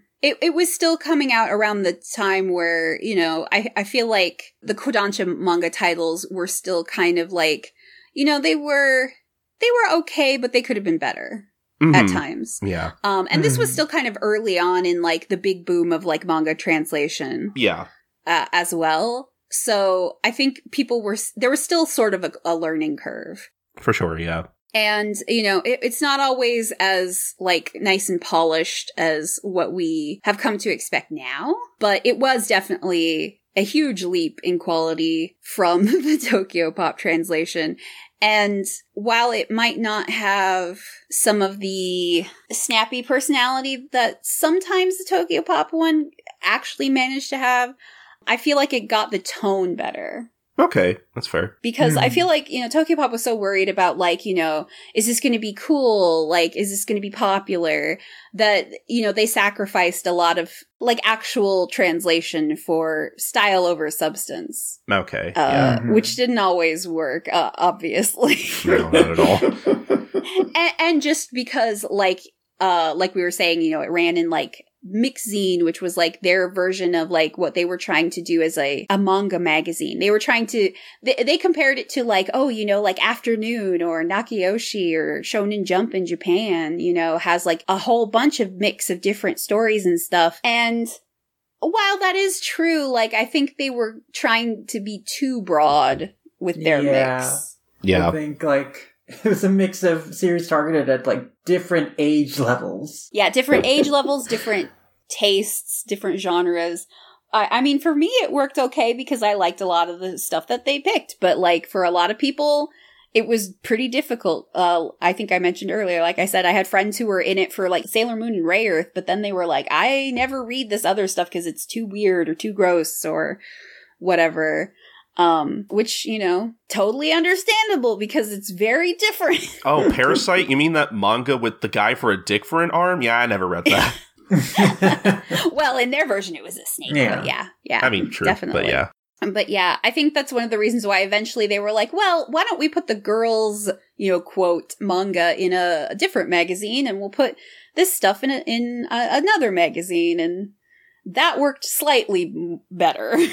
I, I guess as well as it could. yeah. Mhm. But it was it was still kind of rough because back then nobody wanted to buy like a just a magazine full of manga.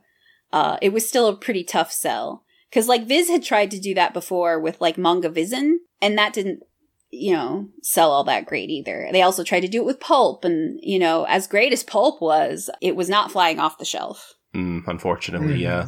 Which is unfortunate because like everything that was in Pulp was pretty great.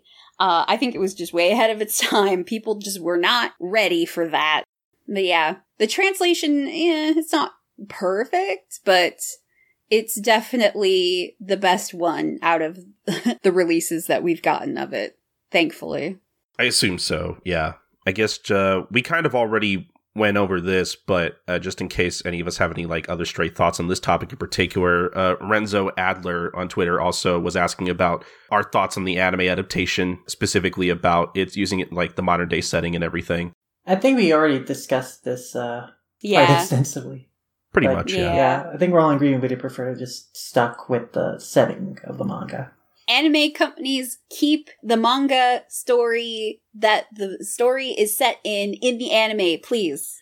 Or like completely reimagine the story to make it work in uh, present day. Yes. Cause I don't I don't think it worked with Parasyte. I don't think it worked with Banana Fish. Like No. Mm. if if something's in the eighties, please keep it in the eighties. I was gonna say people still like 80s stuff. Yeah. Yeah. 80s stuff is like super popular right now. I don't know why you would change it to not be in the 80s. Yeah. A lot of nostalgia. I mean, that's why Stranger Things is so popular. You know? Exactly. Yeah, maybe maybe Japan hasn't got the memo that like we all are pretty crazy for the 80s in America right now, Mhm. which makes me happy because I'm like, yes, I know all this stuff. My time has come. uh, all right, but our last Twitter question comes from at Tabula, who asks if you could choose which of your body parts Migi takes over, which body part would you choose? I really want to give like a funny answer and be like my dick, but but I don't know. Mm, I don't know if I would want any uh creature living inside if I had one, my dick. Because that's a lot of power there. Yeah. I don't know if I trust the creature in my loins. Yeah, like uh, also, uh, especially considering like later, Migi learns how to detach. Yeah. Oh no. that could go wrong for you. Yeah, I don't know how you would feel if like one day you woke up and your dick was just walking away. That'd be really funny. I kind I I hope I hope one of the anthology stories in there is about that. if it, if it's not, then this whole thing is just it was just a waste of time. What are we even doing here? Somebody get on that right now. if not, there has to be a dojinshi about that, right? Somewhere. Iwaaki never lived up to his full potential. he never realized. Never realized.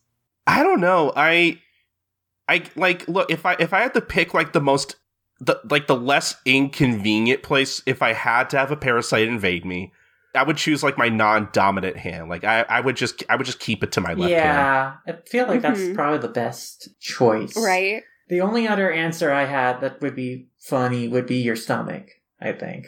Oh, that would be kind of funny. Yeah. Because then you could, for for Halloween, you could be the one the one guy from the thing. Yeah. Your gut just like opens up. Chomp chomp.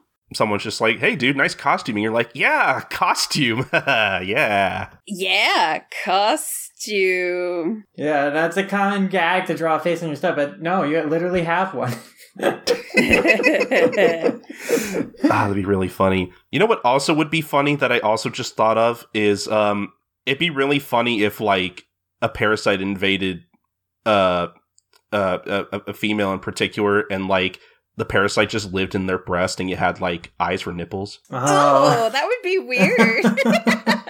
That would that would also be another funny joke answer. Mhm. that would be that would be They just they just they just like stretch out. you, you, you could control the, the size and shape of your breasts at will. That would be kind of interesting. I I wish I wish I knew how to draw because then I would just draw this. This would be great. I'd just be like, hmm, wake up one day, well, what, how would I look with like, you know, triple E breasts? Let's see. give give myself a third breast in the middle. Get really weird. Oh, you could, you could, you could go, you could go total recall and, you know, be the, the lady with the multiple breasts. Yeah. Oh my god. uh, I was thinking like it would be interesting because like Uda has like his jaw, right? Yeah. Um, like what if you got a parasite stuck in your nose? Oh, yeah. Mm, that'd be pretty funny. Because then you could make all sorts of like Pinocchio jokes. Oh and- yeah. oh my god, imagine like uh, if you liar, if you're horny, like your nose becomes phallic. That would be a, that would be like a great gag at parties. But yeah, you could you could be like, oh man, oh geez, my nose just won't stop running, and then it just pops off and just starts running away. Uh, People when someone freak plays out. got your nose, no, literally they can get your nose. Got your nose. Oh. I'm sorry, we, we only just have funny answers to this. Yeah, we only do just have funny answers. because that's way more fun to think about than like the horrifying answers, right? I, I, I don't I don't think having a parasite invade my body would be like that useful. I mean, unless other parasites were coming after me, but still, Mm. Well, you do get like super fast, and that's true. you get that's true. like uh super stamina and you hear better and see better you basically become you know to go back to what i said earlier you basically beco- become peter parker like you're super strong you're super fast uh the only thing i don't think you could do is stick on walls You could do wicked parkour.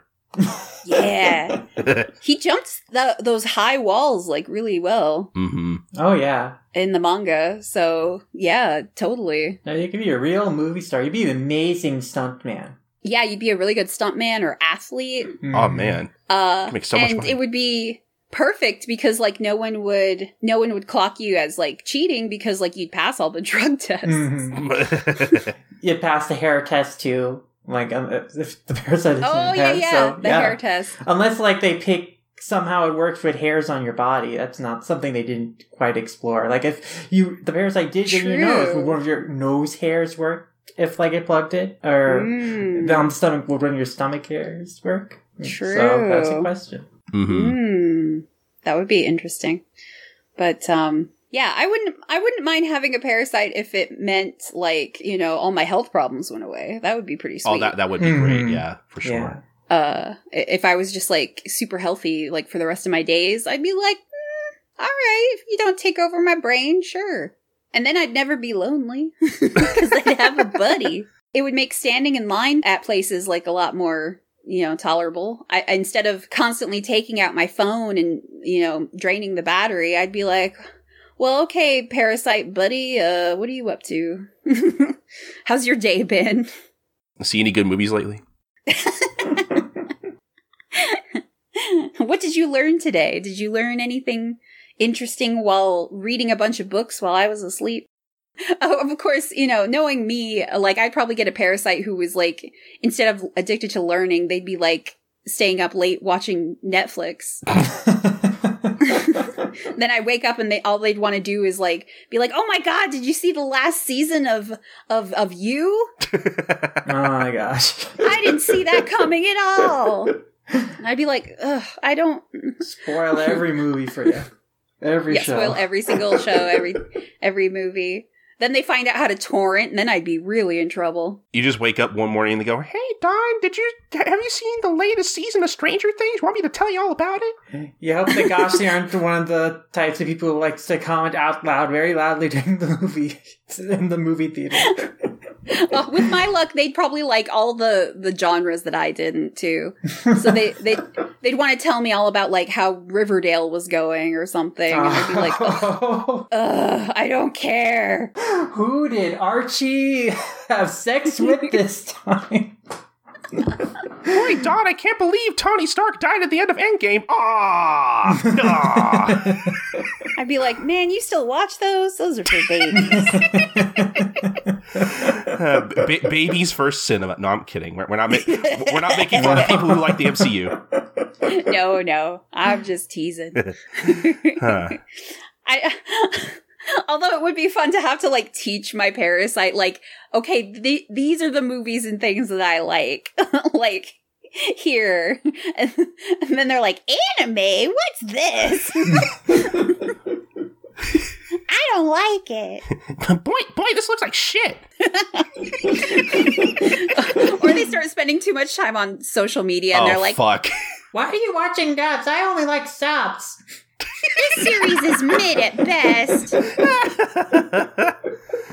I'm like oh man my stupid parasite The manga was better. The show's terrible. Terrible adaptation. Just like the Parasyte anime.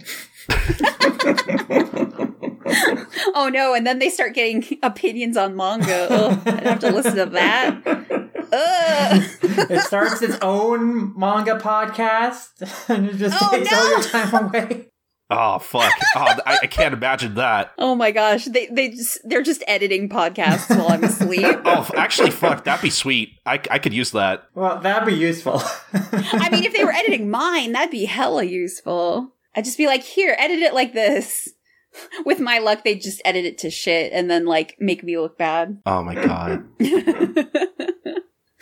oh, see, kids, Parasyte's cool. It's very cool, Hmm. and you should read it. You should read it, and then you'll totally get all these weird jokes we're making. Uh, So we got a couple questions from that are basically like asking, would there be more seasons of the anime? This comes No. from Cheeky Boy Wonder and Chicken Nugget Eater Six, and uh, basically, yeah, I mean the manga, the anime adapted the complete manga, and you know Iwaaki writes in the the final volume and the afterward, it basically like he told the complete story he wanted to, like he planned out the story, he got the ending, and he feels like a manga can either like go on forever and then just die, or it could end, and he chose the latter. Which I, I think was the right decision. Absolutely. Like, I, I wouldn't want Parasyte to go on forever. It, it would get too long, too played out. Yeah. No, it's paced perfectly and it tells the story and the message it wants to. There is a sequel manga apparently done by someone else. There is a sequel, so that is the other answer here is that there won't be more of this story, the original story. However, there is Parasyte Reverse which is done by Mori Ota, which I really love their series Teppu, so I'm actually like, I really want this to get localized and brought over here. The premise of the sequel is basically it's about Hirokawa's son trying to investigate his dad's relationship to the, the parasites and investigate the parasites themselves. So that's kind of an interesting take uh, to go with. So I would like to see this localized, and I'm surprised that Kodansha USA hasn't yet. But if anything, if there were to be more anime made, I think it would be an adaptation of that series. Yeah. Or even if it was just like, you know, an anthology or something like Parasyte F and the M. Yeah, Possibly could, you could probably do something with those, but, yeah, uh, like an anime chicks type compilation. yeah. That'd be cool, yeah. actually. Yeah. something like that. But um yeah, uh the the main story of Parasyte is over for now. Mm-hmm. And I do think it is a little odd that like that spec- that sort of sequel like never got brought over here, but it makes me wonder if um you know when they did re-release Parasyte that maybe it didn't, you know, hit as well as they thought and they were like, well, maybe it wouldn't do as great. yeah. Who knows? I also don't know if this is the case, but it would also be funny if Parasyte Reverse was just like really bad, and that's why no one was talking about it. I trust the author because I read Teppu, uh, one of their other works, and I really love that series. It's like a Yuri MMA series, uh, really compelling characters, really cool action. So I tr- I would love to see. I want Teppu to get over, but I would love to love to see Parasyte Reverse because I think they're a good writer and artist. So It's just kind of weird that like I haven't heard anything about this until we like decided to do this podcast. Yeah.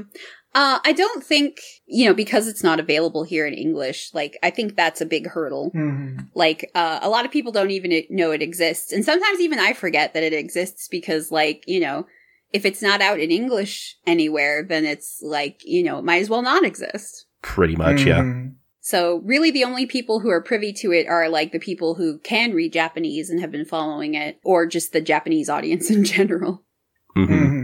But yeah, I think uh, we've covered that question. So here are some like just kind of thematic questions for folks. So uh, for one, uh, we got like from Mika Alison. Like this is a question about like humans, parasites. Which side would you choose? And I think like we're all humans here. I think uh, Yeah. we should probably. Well, I, I for one welcome my parasite overlords. I am not against coexistence uh, if they don't eat people, but you know. Right. Yeah, I was gonna say, you know, uh, I think we're all for like, you know, living peacefully with uh, whatever species makes itself known. But if it was like a choice between, like, if there was a war between parasites and humans, like, obviously, I'm not gonna be like, mm, time to side with the parasites. Do do do do do. Much like Shinichi, I think we'd make the choice to protect uh, our loved ones. Yeah, I mean, I'd probably die, but like, eh. That's the same, yeah. I am definitely not Shinichi level uh, fighter or athlete, so I'm very behind on my cardio, so I would be the first to go. yeah, with my health problems, I'd just be like, well, uh, I might as well just wait for the inevitable. Mm-hmm. But at least I'd go out vaguely swinging. yeah. Uh, uh, resistance, no matter how futile, you know, won't go out down Yes. that Uh-huh. fight. Similar to our question about like what body parts uh, we might want a parasite to take over if we were to choose. We got a question from Z Pow Pow who asks like, uh, do you think the parasite can hack itself into the base of the spine? So basically Yes. take over the spine. And yeah, I think based on what we see in the series, you know, jaw took over the jaw, so Yeah, eh, based on what we've seen, it seems like a parasite could live virtually anywhere, Mhm. Mhm. uh, much like real parasites. yeah. Oof. uh, parasites uh, are a really cool s- species in general, just because they're so, uh, you know, they they adapt so easily. Mhm. I mean, that's Mhm. why they're such a nuisance, like in when they are present in animal or human, because, you know, sometimes they're really hard to detect, and then other times they're very hard to remove. So yeah, like I don't see why they wouldn't be able to, you know, unless for some reason, like if someone had spinal surgery and they had an artificial spine, uh, maybe that would make it harder. But uh, other than that, I don't see why not. Mhm. I don't like the idea of a parasite taking over my spine and therefore possibly taking over how I move. That's kind of scary. Yeah. Yeah. See, one of the things I enjoy about uh, the manga also is that often in horror, hands can represent uh, ourself, Mhm. basically, because y- your hands are what you use to communicate with the world around you, and you can see them. So when you see hands in horror, they usually represent your own uh, autonomy.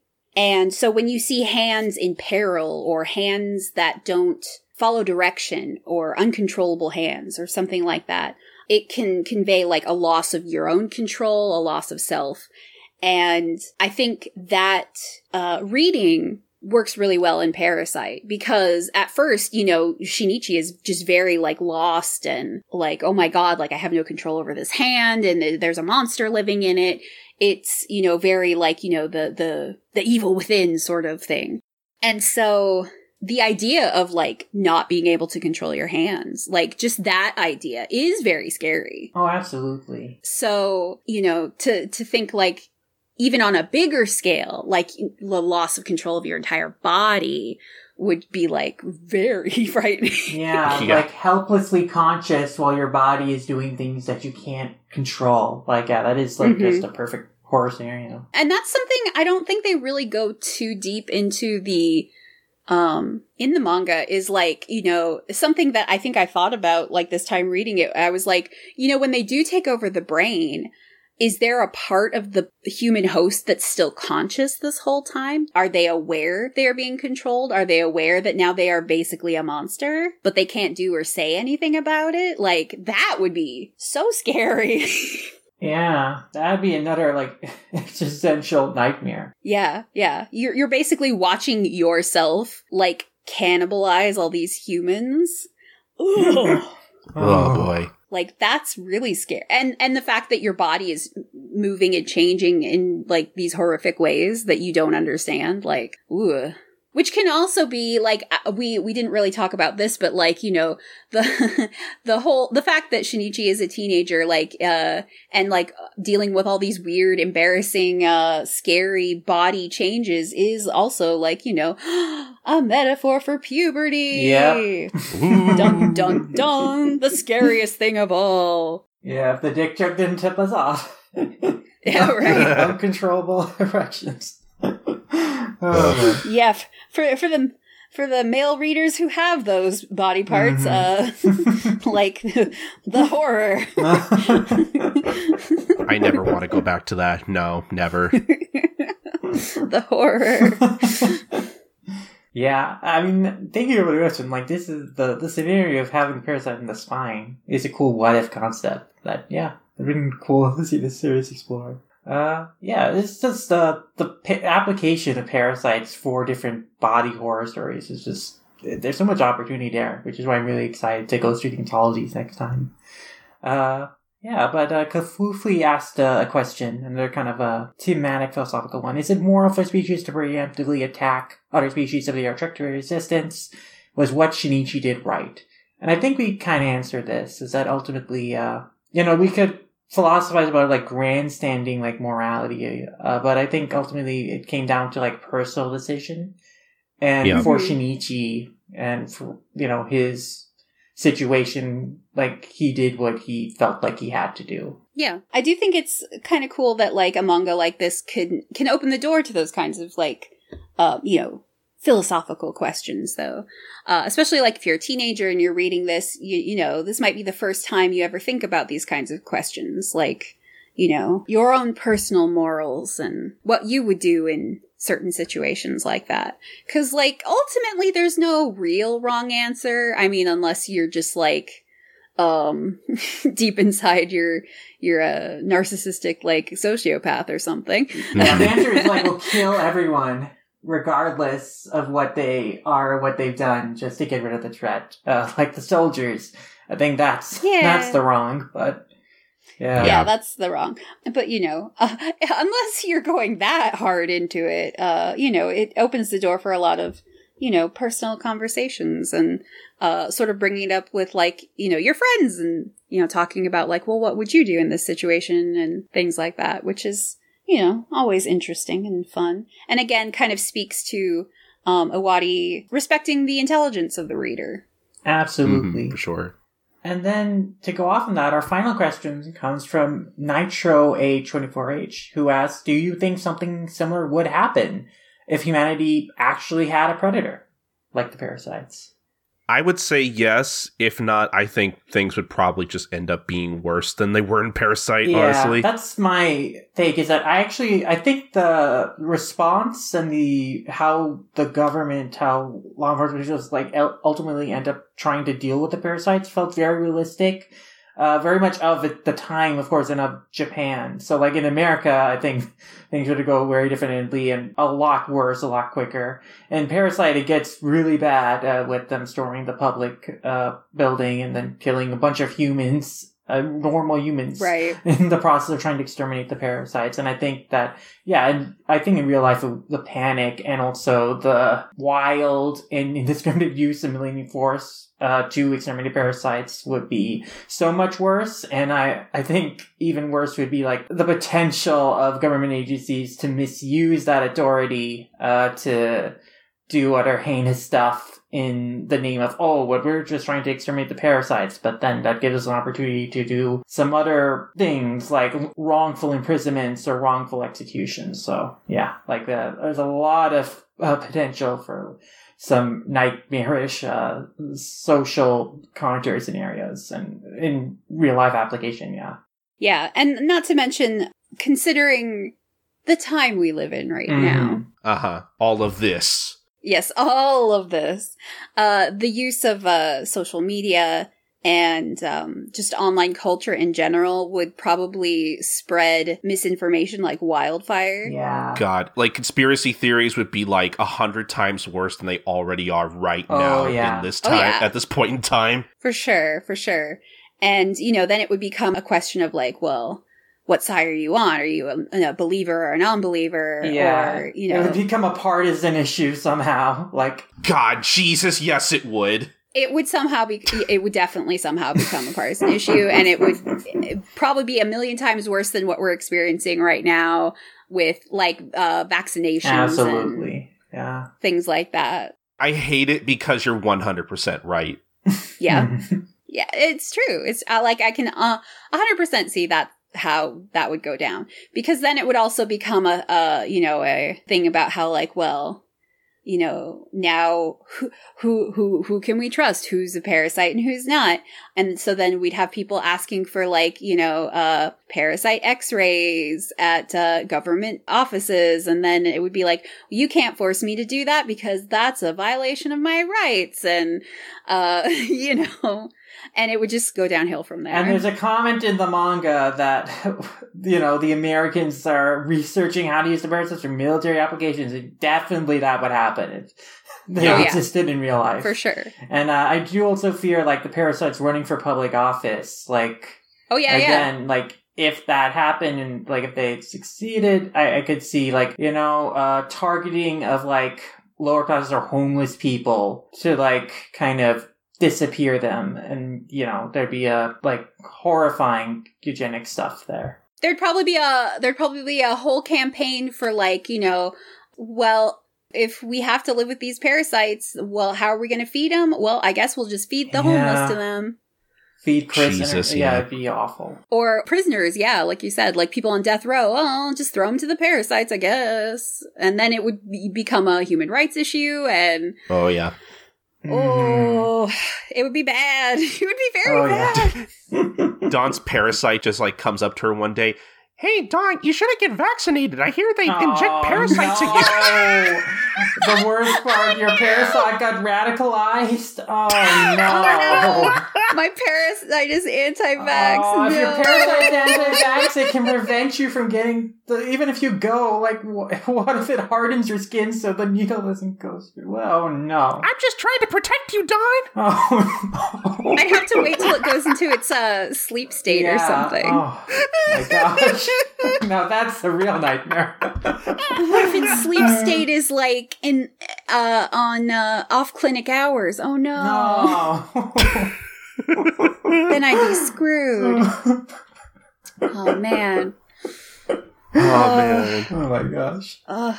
Yeah. See, see, this is why you can't have parasyte in the modern setting because it just it would be too much. It would be it it just wouldn't be the same. It would No. just it would just be one hundred times worse than anything that could actually happen in the manga. Yeah. Yeah, for real. Oh, God, I- Iwaaki didn't go hard enough. That's that's that's that's what we're saying. honestly. That's the takeaway.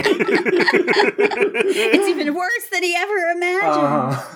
Uh, Because honestly, who who could have imagined we'd be here like this right now? no kidding. Yeah, I know, right? Oh, yeah. And on that note, um, I think that's about it for our questions, right? Yeah, no, that does it for all our questions. And yeah, thank you everyone for sending in a lot of really good ones. We got a lot of cool conversation out of them. hmm And thank you, Don, so much for coming on and talking about Parasyte with us. Oh, thank you for having me. Always a pleasure. And also, big thanks to Jason for coming on, who unfortunately had to dip out early, but we appreciate him coming on as well. And then I guess, uh, Don, if you want to go ahead and just uh, plug your stuff, let everybody know where they can find you, now's the time. Sure, you can find my podcast, the Anime Nostalgia Podcast, where I not only talk about anime, but also manga and fandom and things that pertain to fandom history, uh, pre social media era. So back when Parasyte was actually relevant.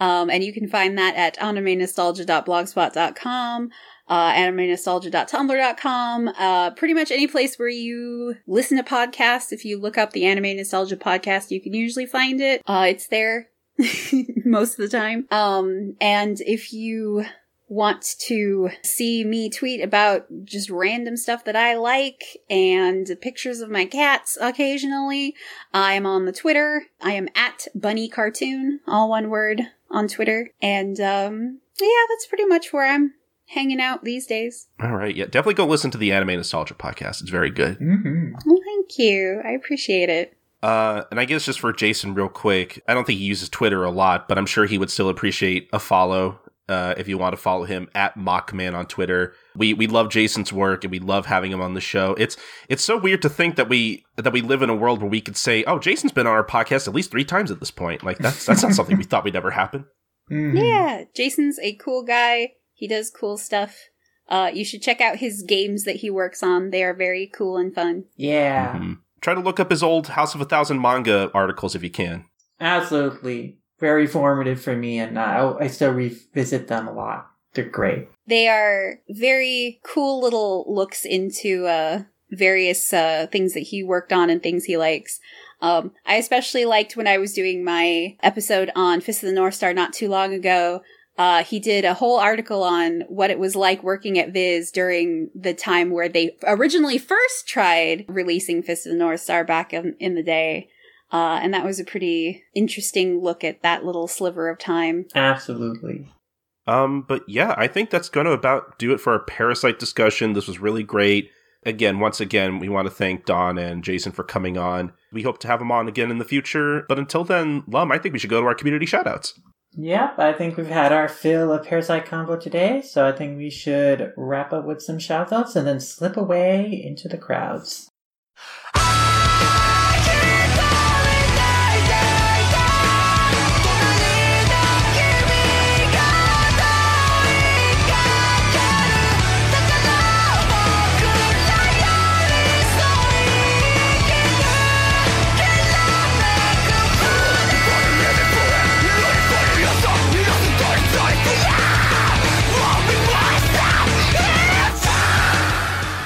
thanks once again to Jason and Don for coming on the show to chat Parasyte with us. It was lovely to revisit the series with them and talk about all the ways the series really does stand and hold up to the test of time and resonates and is relevant now more than ever with its environmental themes and messages. And yeah, it was really fun to revisit the, the series, and I think we're gonna have a lot of fun getting into Neo Parasyte next week and exploring those anthologies. Before we do that, though, I mean, before we close out the show, though, I do have some further reading and some shout outs I want to mention. For Parasyte specifically, I want to you know, recommend the manga machinations retrospective on it a few years ago for some further thoughts on the series and some different perspectives on a few things that we didn't mention or touch upon as much here. This includes the, you know, depiction of female characters in the series, which you briefly touched upon, but they had more to say on, they had more to say about the politics and Parasyte. So yeah, we uh, really love the manga this show, and I think they did a great episode on Parasyte a few years back. So definitely check that out, and we're definitely you know uh, having Morgana on for a Neo Parasyte discussion. So this is a good like primer of like her thoughts on the original series as well. And of course, as mentioned on the show, Jason Thompson's House uh, Thousand manga article on Parasyte was a great read, very formative to me when I was younger, and like making me want to check out Parasyte. And he did a great job of putting in the context of like real world science fiction manga time, what makes Parasyte stand out to like bo- other body horror or body snatcher type series. Really talking about how interestingly designs the monsters are, and talking, of course, about Shinichi's arc, as well as some really cool behind the scenes details on like how Parasyte was licensed by Talcott back today and early plans with it. And you know, all the early and aborted film adaptation attempts of Parasyte. So there is really a lot of uh, great info, great analysis and history that Jason details in his also targets the manga article that he did bring up uh, to some extent in our podcast, but for more like even more detailed and thoughts, definitely check out that article. And that does it for Parasyte specifically, because my other shoutouts related to Parasyte have to do more so with its environmental themes and its message about the coexistence of human with the natural world. My first one that I want to recommend to you guys is Scene on Radio series on the environmental crisis and the history of it in their current season, The Repair.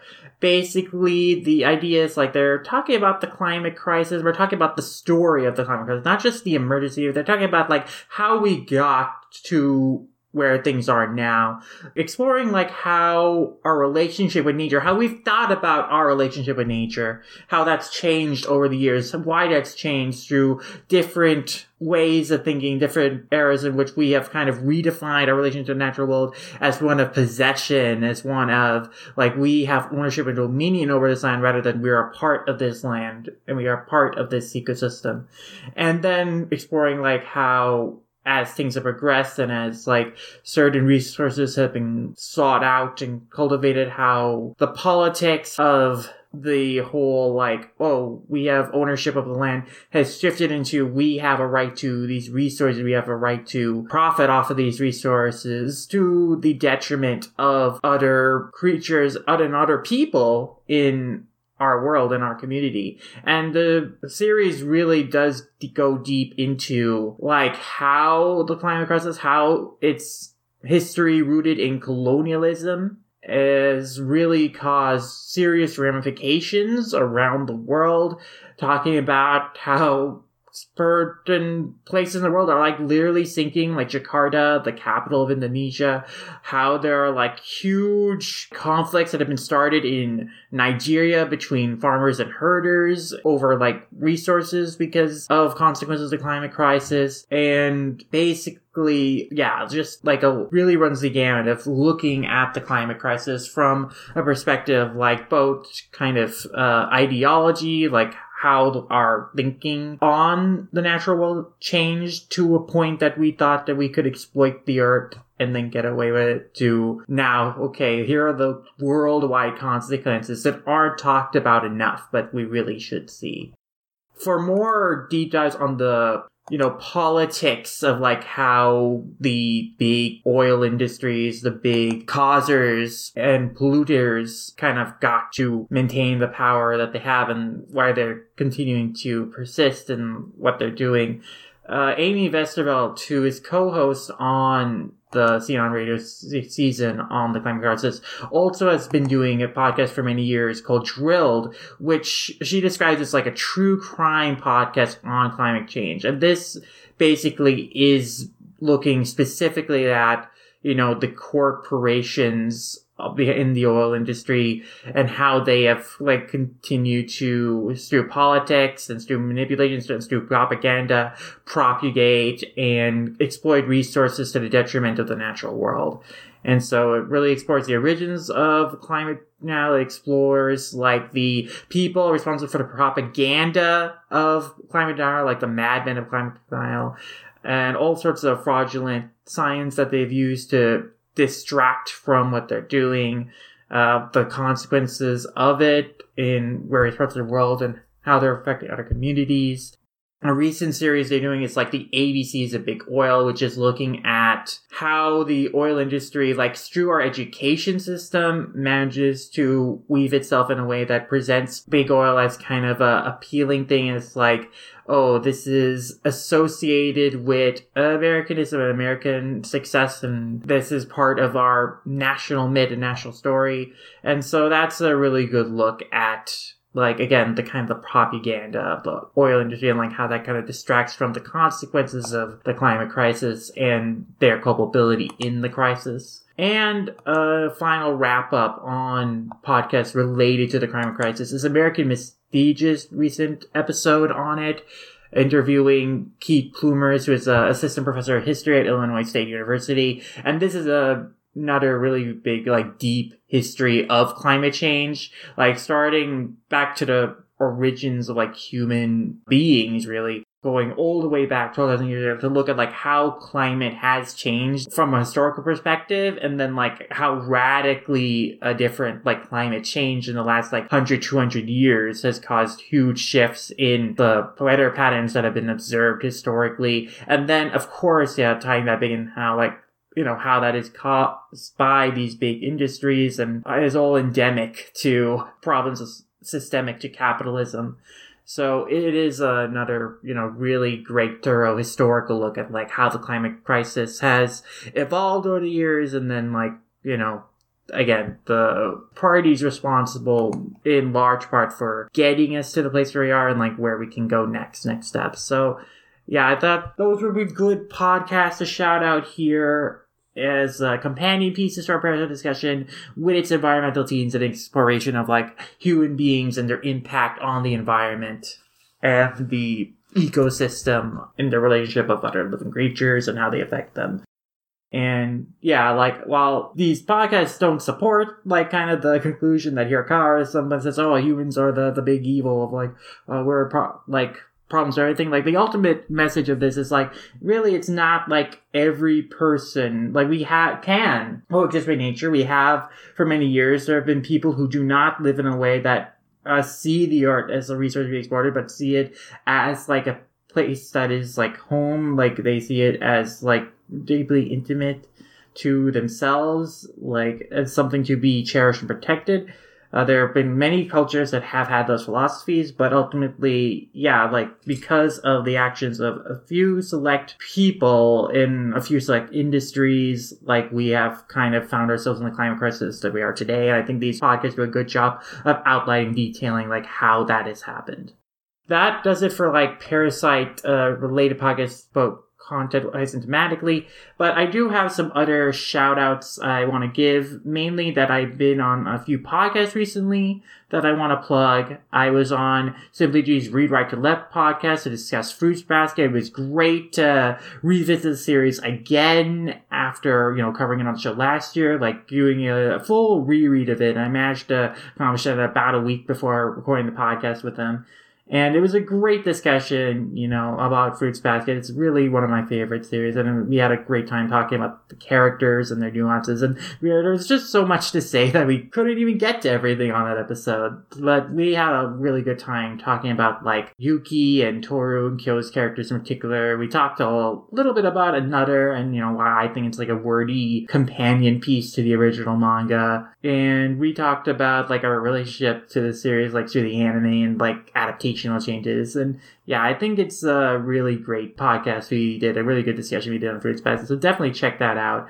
And it's not the only Fruits Basket related uh, podcast that I've been on recently, but that one, the other one isn't quite out yet, but uh, look forward to that one too. But I was on a lot of other podcasts uh, recently, including the Tanami Faithful podcast that was on recently discussed Batman The Long Halloween, which is a fantastic adaptation of the comics. Like, I was so excited to see the anime version of it and see, like, oh my god, wow, they really took the comics and really did it justice. And they didn't do it like a complete one to one adaptation, but they got everything essential right, and it was done just so superbly.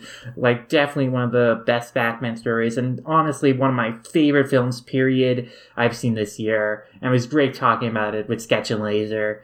And yeah, it was a really fun one to be on because, yeah, it's such a great film. And related to the Zombie Fatal Podcast Network, I was also on the Demon Slayer podcast recently, talking about the second episode of the new Mugen Train season and our thoughts on like the opening ending theme and like how the whole like concept of splitting the movie up into parts really feels to us, whether, whether like it feels like it's working in terms of like how they're splitting it up or whether it feels like it's going to lead to some unsatisfying episode distinctions and separations. So we get into that there uh, Movie Lord and I. And then I was also on the My Hero Academia podcast recently to talk about Vigilantes, the latest batch of chapters of those, which was very exciting because we got to talk about the return of like uh, I think everyone on the podcast was agreed our favorite character in a really hype moment, as well as the fight between Koichi and Number Six, which I really like. I really like how that's been playing out and shaping out, and how Koichi's powers have been evolved and used in the fight. So we had a really good discussion on those chapters, and yeah, it makes me excited to see where the arc is going and where the fight's going to go, and hopefully I can be on the next uh, Vigilantes recap batch. But I was also on the MHA pod recently, and Colton, uh, both of us were on this episode to talk about MHA World Heroes Mission.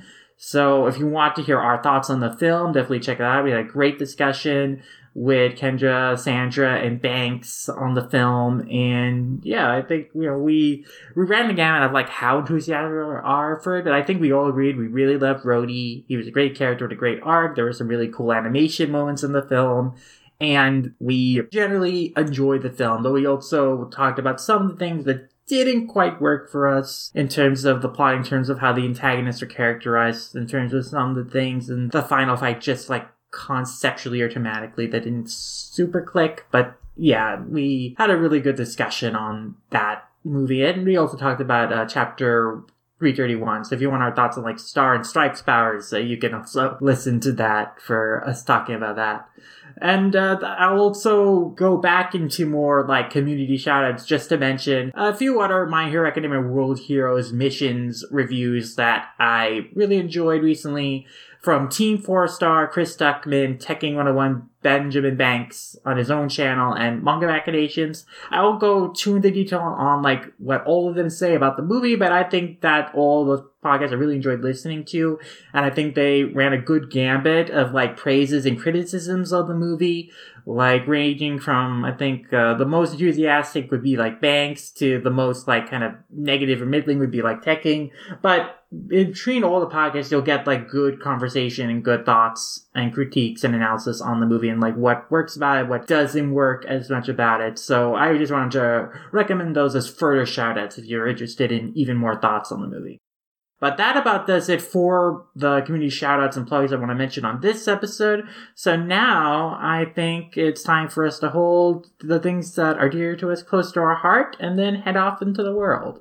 I think we mentioned it a bit earlier, but uh, definitely on our next episode, we are going to be talking about. We're, we're not done talking about Parasyte yet. We're going to be talking about Neo Parasytes F and M, which are basically uh, two anthology collections, basically by a bunch of different manga artists that you may or may not know. We had a lot of fun talking about those with both Morgana from the Manga Mac podcast and my old friend from the Manga Corner, JD Banks. So look forward to that episode. I had fun discussing those. And uh, yeah, the, those anthologies just in general are a pretty good companion to the Parasyte series. So if you haven't checked them out, you should check them out. And uh, look forward to us talking about them on our next episode as we talk even more Parasyte. But uh, until then, we're going to go ahead and start letting you guys know where you can find us and all of our stuff. Uh, Lum, why don't we start with you? You can find me at Lone Ramiyasha, and it's Lone Ramiyasha to write applications like Animation Revelation, Anilist, and Letterboxd. There's a Lone Ramiyasha, that's you can find me. You can read my reviews on MangaMavericks.com. We got a lot of books coming in, a lot of reviews going out, so look forward to more on there, and that's where you can also find the other podcasts I do, including My Wrestling Movie Show, where we talk about anime movies, and Lum Squad, the podcast me and my good friend Andrew AC Yoshimura do on the wonderful and wacky world of Mukutahachi's Urusei Yatsura. We've been putting out a lot of episodes recently to catch us up to his releases of manga, and we've got episodes on the movies in the works now that they're on Crunchyroll, now that they're finally coming out on Blu-ray soon. So we're really excited about that. We're really excited to get the show really pumping recently. So definitely look forward to more episodes going up. And well, if you like the art I make, the illustrations and animations that I do, uh, the art I do for this show and all the podcasts I make, you can line that stuff over on my Instagram at SidArtWorks. All right, but as for me, I'm Colton. You can find me on Twitter at SniperKing323. I also host and produce a few other podcasts on the side besides this one you can find links to over at my personal blog at coltoncorner.wordpress.com. Over there, I have a page dedicated to links to basically whatever I'm doing at the moment, uh, including even uh, shows that I don't really do anymore, as well as uh, a bunch of guest spots I've done on other podcasts and everything. I try to keep that as updated as possible. So if you're interested in any of my other podcasts, uh, please go to my personal blog at coltoncorner.wordpress.com. That's where you'll find basically all my other podcasts. Uh, but as for this podcast, you can find every episode of Manga Mavericks at mangamavericks.com. That's where we post every episode of the podcast first, unless you're a patron of ours at patreon.com slash manga mavericks, where at the $2 tier, you'll get the chance to listen to select episodes of the podcast early before anyone else and before they're up on our main website. And I say select episodes because that also kind of depends on our schedule and what we have done. So if you want more reliable content, you should sign up for our $5 tier, where over there we upload at least one new bonus podcast at the end of every month. Uh, the latest bonus podcast we have up there is our second to last episode of our Manga Mavericks book club read through of Saint Seiya, the original Saint Seiya manga from Masami Kurumada. It is my first time going through Saint Seiya as well as my good friend Doctor from the Ass Backwards Anime Podcasting Network. And yeah, we are almost done with Saint Seiya. We just have a couple more volumes left to go, and I'm very excited to uh, to see how that series ends. So, if you want to listen to, uh, I think what's going to be our first fully complete miniseries, you should go listen to that as well as our other bonus podcasts. We have a bunch of different podcasts on there that you can listen to from the past couple years that we've had our Patreon open.